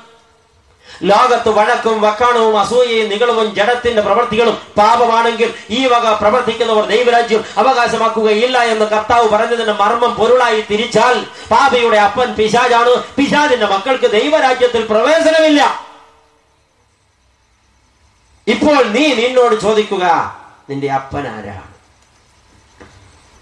നീ മദ്യപാനിയാണെങ്കിൽ പുകവലിക്കാരനാണെങ്കിൽ പൊടിവലിക്കാരനാണെങ്കിൽ വ്യഭിചാരിയാണെങ്കിൽ മയക്കുമരുന്ന് ശീലിച്ചിട്ടുള്ള ആളാണെങ്കിൽ ഹാൻസും പാൻപരാകും നിന്റെ പോക്കറ്റിൽ പാക്കറ്റ് കണക്കിൽ ഉണ്ടെങ്കിൽ വൈരാഗ്യവും വിദ്വേഷവും പകയും നിന്റെ ഉള്ളിൽ കുമിഞ്ഞു കൂടുകയാണെങ്കിൽ അമ്മാവിയമ്മയും മരുമകളും നിരന്തരം യുദ്ധത്തിലാണെങ്കിൽ ഭർത്താവും ഭാര്യയും പോരടിച്ച് ഡൈവോഴ്സിന് തയ്യാറായി നിൽക്കുകയാണെങ്കിൽ മക്കളെ മാതാപിതാക്കളെ വെറുപ്പിച്ച് നിങ്ങൾ താന്തോന്നികളായി നടക്കുകയാണെങ്കിൽ ദൈവമക്കളെ ഇന്ന് രാത്രി നിങ്ങൾ നിങ്ങളോട് ചോദിക്കുക ആരാണ് നിന്റെ അപ്പൻ? പാപം ചെയ്യുന്നവൻ പിശാചിന്റെ മകനാണ്. ഈ പാവി അപ്പൻ പിശാചായിരിക്കുന്നിടത്തോളം ദൈവത്തോട് അനുഗ്രഹം ചോദിക്കണ്ട കിട്ടില്ല. ഇവിടെ ഒരുപാട് പേർക്ക് പരാതിയുണ്ട്. അയ്യോ ഞാൻ ഈ പ്രാർത്ഥന മുഴുവൻ പ്രാർത്ഥിച്ചിട്ട് എന്തേ ദൈവം മിണ്ടാത്തത്? ഉത്തരം വളരെ വളരെ കറക്റ്റാണ് നീ ദൈവ പൈതലല്ല. അപ്പന്റെ അനുഗ്രഹം മക്കൾക്കുള്ളതാണ്. ദൈവത്തിന്റെ അനുഗ്രഹം ദൈവ മക്കൾക്ക് മാത്രമുള്ളതാണ്. ഒരു പാപിക്കത് കൊടുക്കില്ല. അതുകൊണ്ടാണ് നിന്റെ ചോദ്യത്തിന് ദൈവം ഉത്തരം തരാത്തത്. നീ മദ്യപാനം നിർത്താതെ നീ പുകവലി നിർത്താതെ നീ വ്യഭിചാരം നിർത്താതെ നിന്റെ തോന്നിവാസം നിർത്താതെ പിണങ്ങിയവരോട് ഇണങ്ങാതെ ഭർത്താവിനോടും ഭർത്തൃ വീട്ടുകാരോടുമുള്ള നിന്റെ വൈരാഗ്യത്തിന് അറുതി വരാതെ ഭാര്യയോടും ഭാര്യ വീട്ടുകാരോടുമുള്ള നിന്റെ വൈരാഗ്യത്തിന് അറുതി വരാതെ നീ പരസ്പരം മത്സരിച്ചും പോരടിച്ചും പിണങ്ങിയും കഴിയുന്നവരോട് ഇണങ്ങാതെ നീ ദൈവം മുമ്പാകെ അനുഗ്രഹം പ്രാപിക്കാൻ എന്തുകൊണ്ട് വന്ന് വഴിപാട് വെച്ചാലും കർത്താവ് പൊട്ടനല്ല അവൻ മിണ്ടില്ല. ശക്തമായ വാക്ക്. അപ്പന്റെ അനുഗ്രഹം മക്കൾക്കുള്ളതാണ്. ഹാലലുയ നീ ദൈവത്തിന്റെ മകനാണെങ്കിൽ മകളാണെങ്കിൽ നിന്റെ ജീവിതത്തിലെ ഏത് സംഗതിക്കും ഈ ദൈവം ഉത്തരം തരും. ചോദിക്കുമ്പോൾ തന്നെ അല്ല ചോദിക്കും മുമ്പ് ദൈവ പൈതൽ അല്ലാത്തിടത്തോളം കളങ്കം നിന്നിൽ കിടക്കുന്നിടത്തോളം. നീ അയോഗ്യതപ്പെട്ടിരിക്കുവോളം. നീ കരയും. ദൈവം നിന്നെ മൈൻഡ് ചെയ്യില്ല. കുഴപ്പം നിന്റേതാണ്. പലരും പറയാറുണ്ട് അച്ഛാ ഈ വീടിന്റെ സ്ഥാനം ശരിയല്ല. വീടിന്റെ ഇരിപ്പ് ശരിയല്ല. പ്ലാൻ തെറ്റിപ്പോയി. ഈ സ്ഥലത്തിന് എന്തോ കുഴപ്പമുണ്ട്. ഇവിടെ എന്തോ തകരാറുണ്ട്. സമയത്തിന്റെ ദോഷമാണ്. ദൈവമക്കളെ ഇതൊന്നുമല്ല. ദോഷം നിന്റേതാണ്. ആമേ നിന്റേത് മാത്രം. സ്ഥലത്തിന് കുഴപ്പമില്ല സ്ഥാനത്തിന് കുഴപ്പമില്ല വീടിന്റെ പ്ലാനിന് കുഴപ്പമില്ല ഇരിപ്പിന് കുഴപ്പമില്ല സമയത്തിനും കുഴപ്പമില്ല. നിന്റെ കുഴപ്പം. അതാ നിന്റെ മുഴുവൻ പ്രശ്നങ്ങളുടെയും പിന്നിൽ. നീ അത് തിരിച്ചറിയാതെ ഈ ദൈവത്തെ വെല്ലുവിളിക്കുന്നത് ഇന്ന് രാത്രി മതിയാക്ക്. നീ ഇന്ന് വരെ മാനസാന്തരപ്പെട്ടിട്ടില്ലല്ലോ ഇന്നലെ ഒരു അമ്മച്ചി പൊട്ടിക്കരഞ്ഞോണ്ട് ചോദിച്ചു അച്ഛാ എന്റെ ഒറ്റ പുത്രൻ അവൻ ജോലിക്കാരനാ അവൻ പെൻഷൻ പറ്റുക അടുത്ത ഞായറാഴ്ച പെൻഷൻ പറ്റലിന്റെ ഫംഗ്ഷൻ വീട്ടിൽ വെച്ച് നടത്തുക. കൂട്ടുകാരും കുടുംബക്കാരും ഒക്കെ വരുമെന്ന് പറഞ്ഞിട്ടുണ്ട്. അച്ഛ ഒരു വീട് പുതുക്കിപ്പെടുന്നത് അന്ന് രാവിലെ കൂതാശം ചെയ്ത് അച്ഛനെ കൊണ്ടുവന്ന് കുരിശ് വരപ്പിച്ചിട്ട് ഉച്ച കഴിഞ്ഞ് കൂട്ടുകാരെ കൂട്ടി ഈ വീട്ടിൽ വെച്ച് മദ്യം വിളമ്പാന്റെ അവന്റെ പ്ലാൻ അച്ഛ ഞാൻ എന്ത് ചെയ്യും? രാവിലെ അച്ഛൻ കൂതാശ ചെയ്തു. ഉച്ച കഴിഞ്ഞ് കൂട്ടുകാരോടുകൂടി മദ്യം കുടിച്ച് ഇതിനെ മദ്യശാലയാക്കി മാറ്റും. ഞാൻ എന്ത് ചെയ്യണം അച്ഛൻ പറ. ഒരമ്മ. ഞാൻ അമ്മയോട് പറഞ്ഞു മോന്റെ ആഘോഷം നടന്നേ പറ്റുള്ളൂ ഇങ്ങനെ ആ അടിയന്തിരം കഴിഞ്ഞിട്ട് വീട് കൂതാശ മതി. അങ്ങനെ തന്നെ പറഞ്ഞു. ആ അടിയന്തിരം കഴിഞ്ഞിട്ട് വീട് കൂതാശ മതി നീ ദൈവത്തെ പരിഹസിക്കരുത് അതിനൊരു അറുതി വേണം. മുമ്പ് അച്ഛൻ അത് പറഞ്ഞിട്ടുണ്ട്. പല ആൾക്കാരും ദൈവം ചെയ്ത കൃപയാൽ വീട് പണിതിട്ട് ആ വീട് കൂതാശ ചെയ്ത് അച്ഛനെ ഇറക്കി വിട്ടിട്ട് അപ്പോ തുടങ്ങും മദ്യം വിളമ്പാൻ. ആയുസിൽ ആ വീട്ടിൽ സമാധാനം നീ അനുഭവിക്കില്ല. അത് നിന്റെ കുറ്റമാ. എന്നിട്ട് പിറ്റേ ദിവസം മുതൽ കണിയാൻ വിളിക്കാൻ പോകും. വീടിന്റെ ദോഷമാണോ സ്ഥാനത്തിന്റെ കുഴപ്പമാണോ? അല്ല ഇനിയിപ്പോ വലത്ത് വേറെ എന്തെങ്കിലും ദോഷമാണോ ഈ പറമ്പിന്റെ കുഴപ്പമാണോ? ഇവിടെ എന്തെങ്കിലും ദോഷമുണ്ടോ? വരണോർ വരണോർ എന്തെങ്കിലും ദോഷം കണ്ടുപിടിക്കും. അതിനൊക്കെ പ്രായശ്ചിത്തം ചെയ്ത് നിന്റെ ആയുസ് തീരും. സമാധാനം ജന്മത്ത് കിട്ടില്ല. കുറ്റം നിന്റേതാണ് നീ മാനസാന്തിരപ്പെട്ടാൽ ഈ എല്ലാ പ്രശ്നവും തീരും. മാനസാന്തിരപ്പെടാത്തിടത്തോളം നിന്റെ കാശ് ഒരുപാട് പേര് കൊണ്ടുപോയി തിന്നും. നിന്റെ പ്രശ്നം തീരില്ല. തെറ്റ് നിന്റേതാണ്. നീ ദൈവത്തിന്റെ മകനാണെങ്കിൽ ഹാലലുയ അനുഗ്രഹം നിനക്കുള്ളതാണ്. അല്ലാത്തിടത്തോളം ഇത് കിട്ടില്ല. സംഗതിയ. നീ നിന്റെ ജീവിതത്തെ ക്രമപ്പെടുത്താതെ നീ നിന്റെ പാപത്തോട് വിട പറയാതെ നീ നിന്റെ രഹസ്യ അജണ്ടകൾ ഉപേക്ഷിക്കാതെ നീ നിന്റെ ദൈവത്തോടുള്ള വെല്ലുവിളി അവസാനിപ്പിക്കാതെ നിന്റെ ജീവിതം ദൈവത്തിന് വിട്ടുകൊടുക്കാതെ ഈ ദൈവത്തിൽ നിന്ന് എന്തെങ്കിലും അനുഗ്രഹം വാങ്ങാമെന്ന് വ്യാമോഹിച്ചു വന്നെങ്കിൽ തെറ്റിപ്പോയി. കിട്ടില്ല. ദൈവം ഒരു പൊട്ടനല്ല.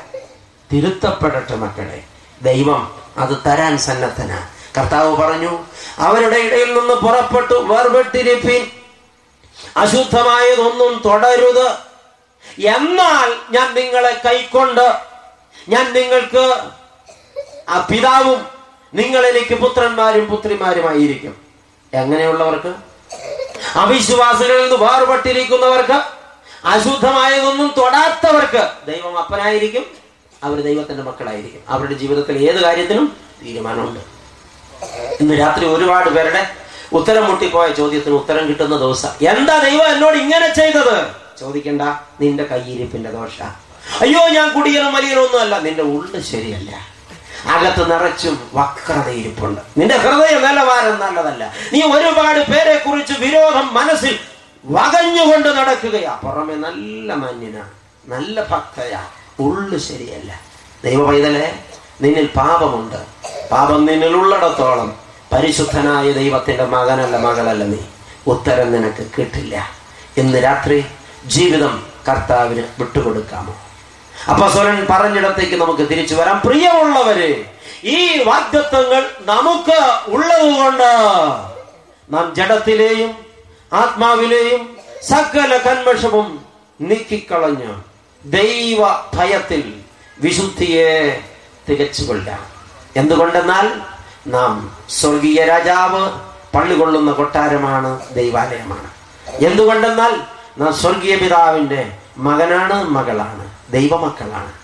എന്തുകൊണ്ടെന്നാൽ നാം സ്വർഗീയ മണവാളന്റെ മണവാട്ടിയാണ്. വാഗ്ദത്തം അവൻ നമ്മിൽ വസിക്കും നമ്മുടെ ഇടയിൽ നടക്കും അവൻ നമുക്ക് ദൈവവും നാം അവന് ജനവുമായിരിക്കും. രണ്ടാമത്തെ വാഗ്ദത്തം അവിശ്വാസികളിൽ നിന്ന് പുറപ്പെട്ട് വേർപെട്ടിരുന്നാൽ അശുദ്ധമായതൊന്നും തൊടാതിരുന്നാൽ അവൻ നമ്മളെ കൈക്കൊള്ളും അവൻ നമ്മുടെ അപ്പനും നാം അവന്റെ മക്കളുമായിരിക്കും. ഈ വാഗ്ദത്വം നമുക്കുള്ളത് കൊണ്ട് ഇന്ന് രാത്രി സകല കന്മഷവും നീക്കി സകല പാപവും വിട്ടറിഞ്ഞ് വിശുദ്ധിയിൽ ദൈവഭയത്തിൽ വിശുദ്ധിയെ തികച്ചു കൊള്ളുക. അതല്ലോ കർത്താവ് നമ്മോട് ചോദിക്കുന്നത്. നമുക്കതിനായിട്ട് ഒരുങ്ങാം.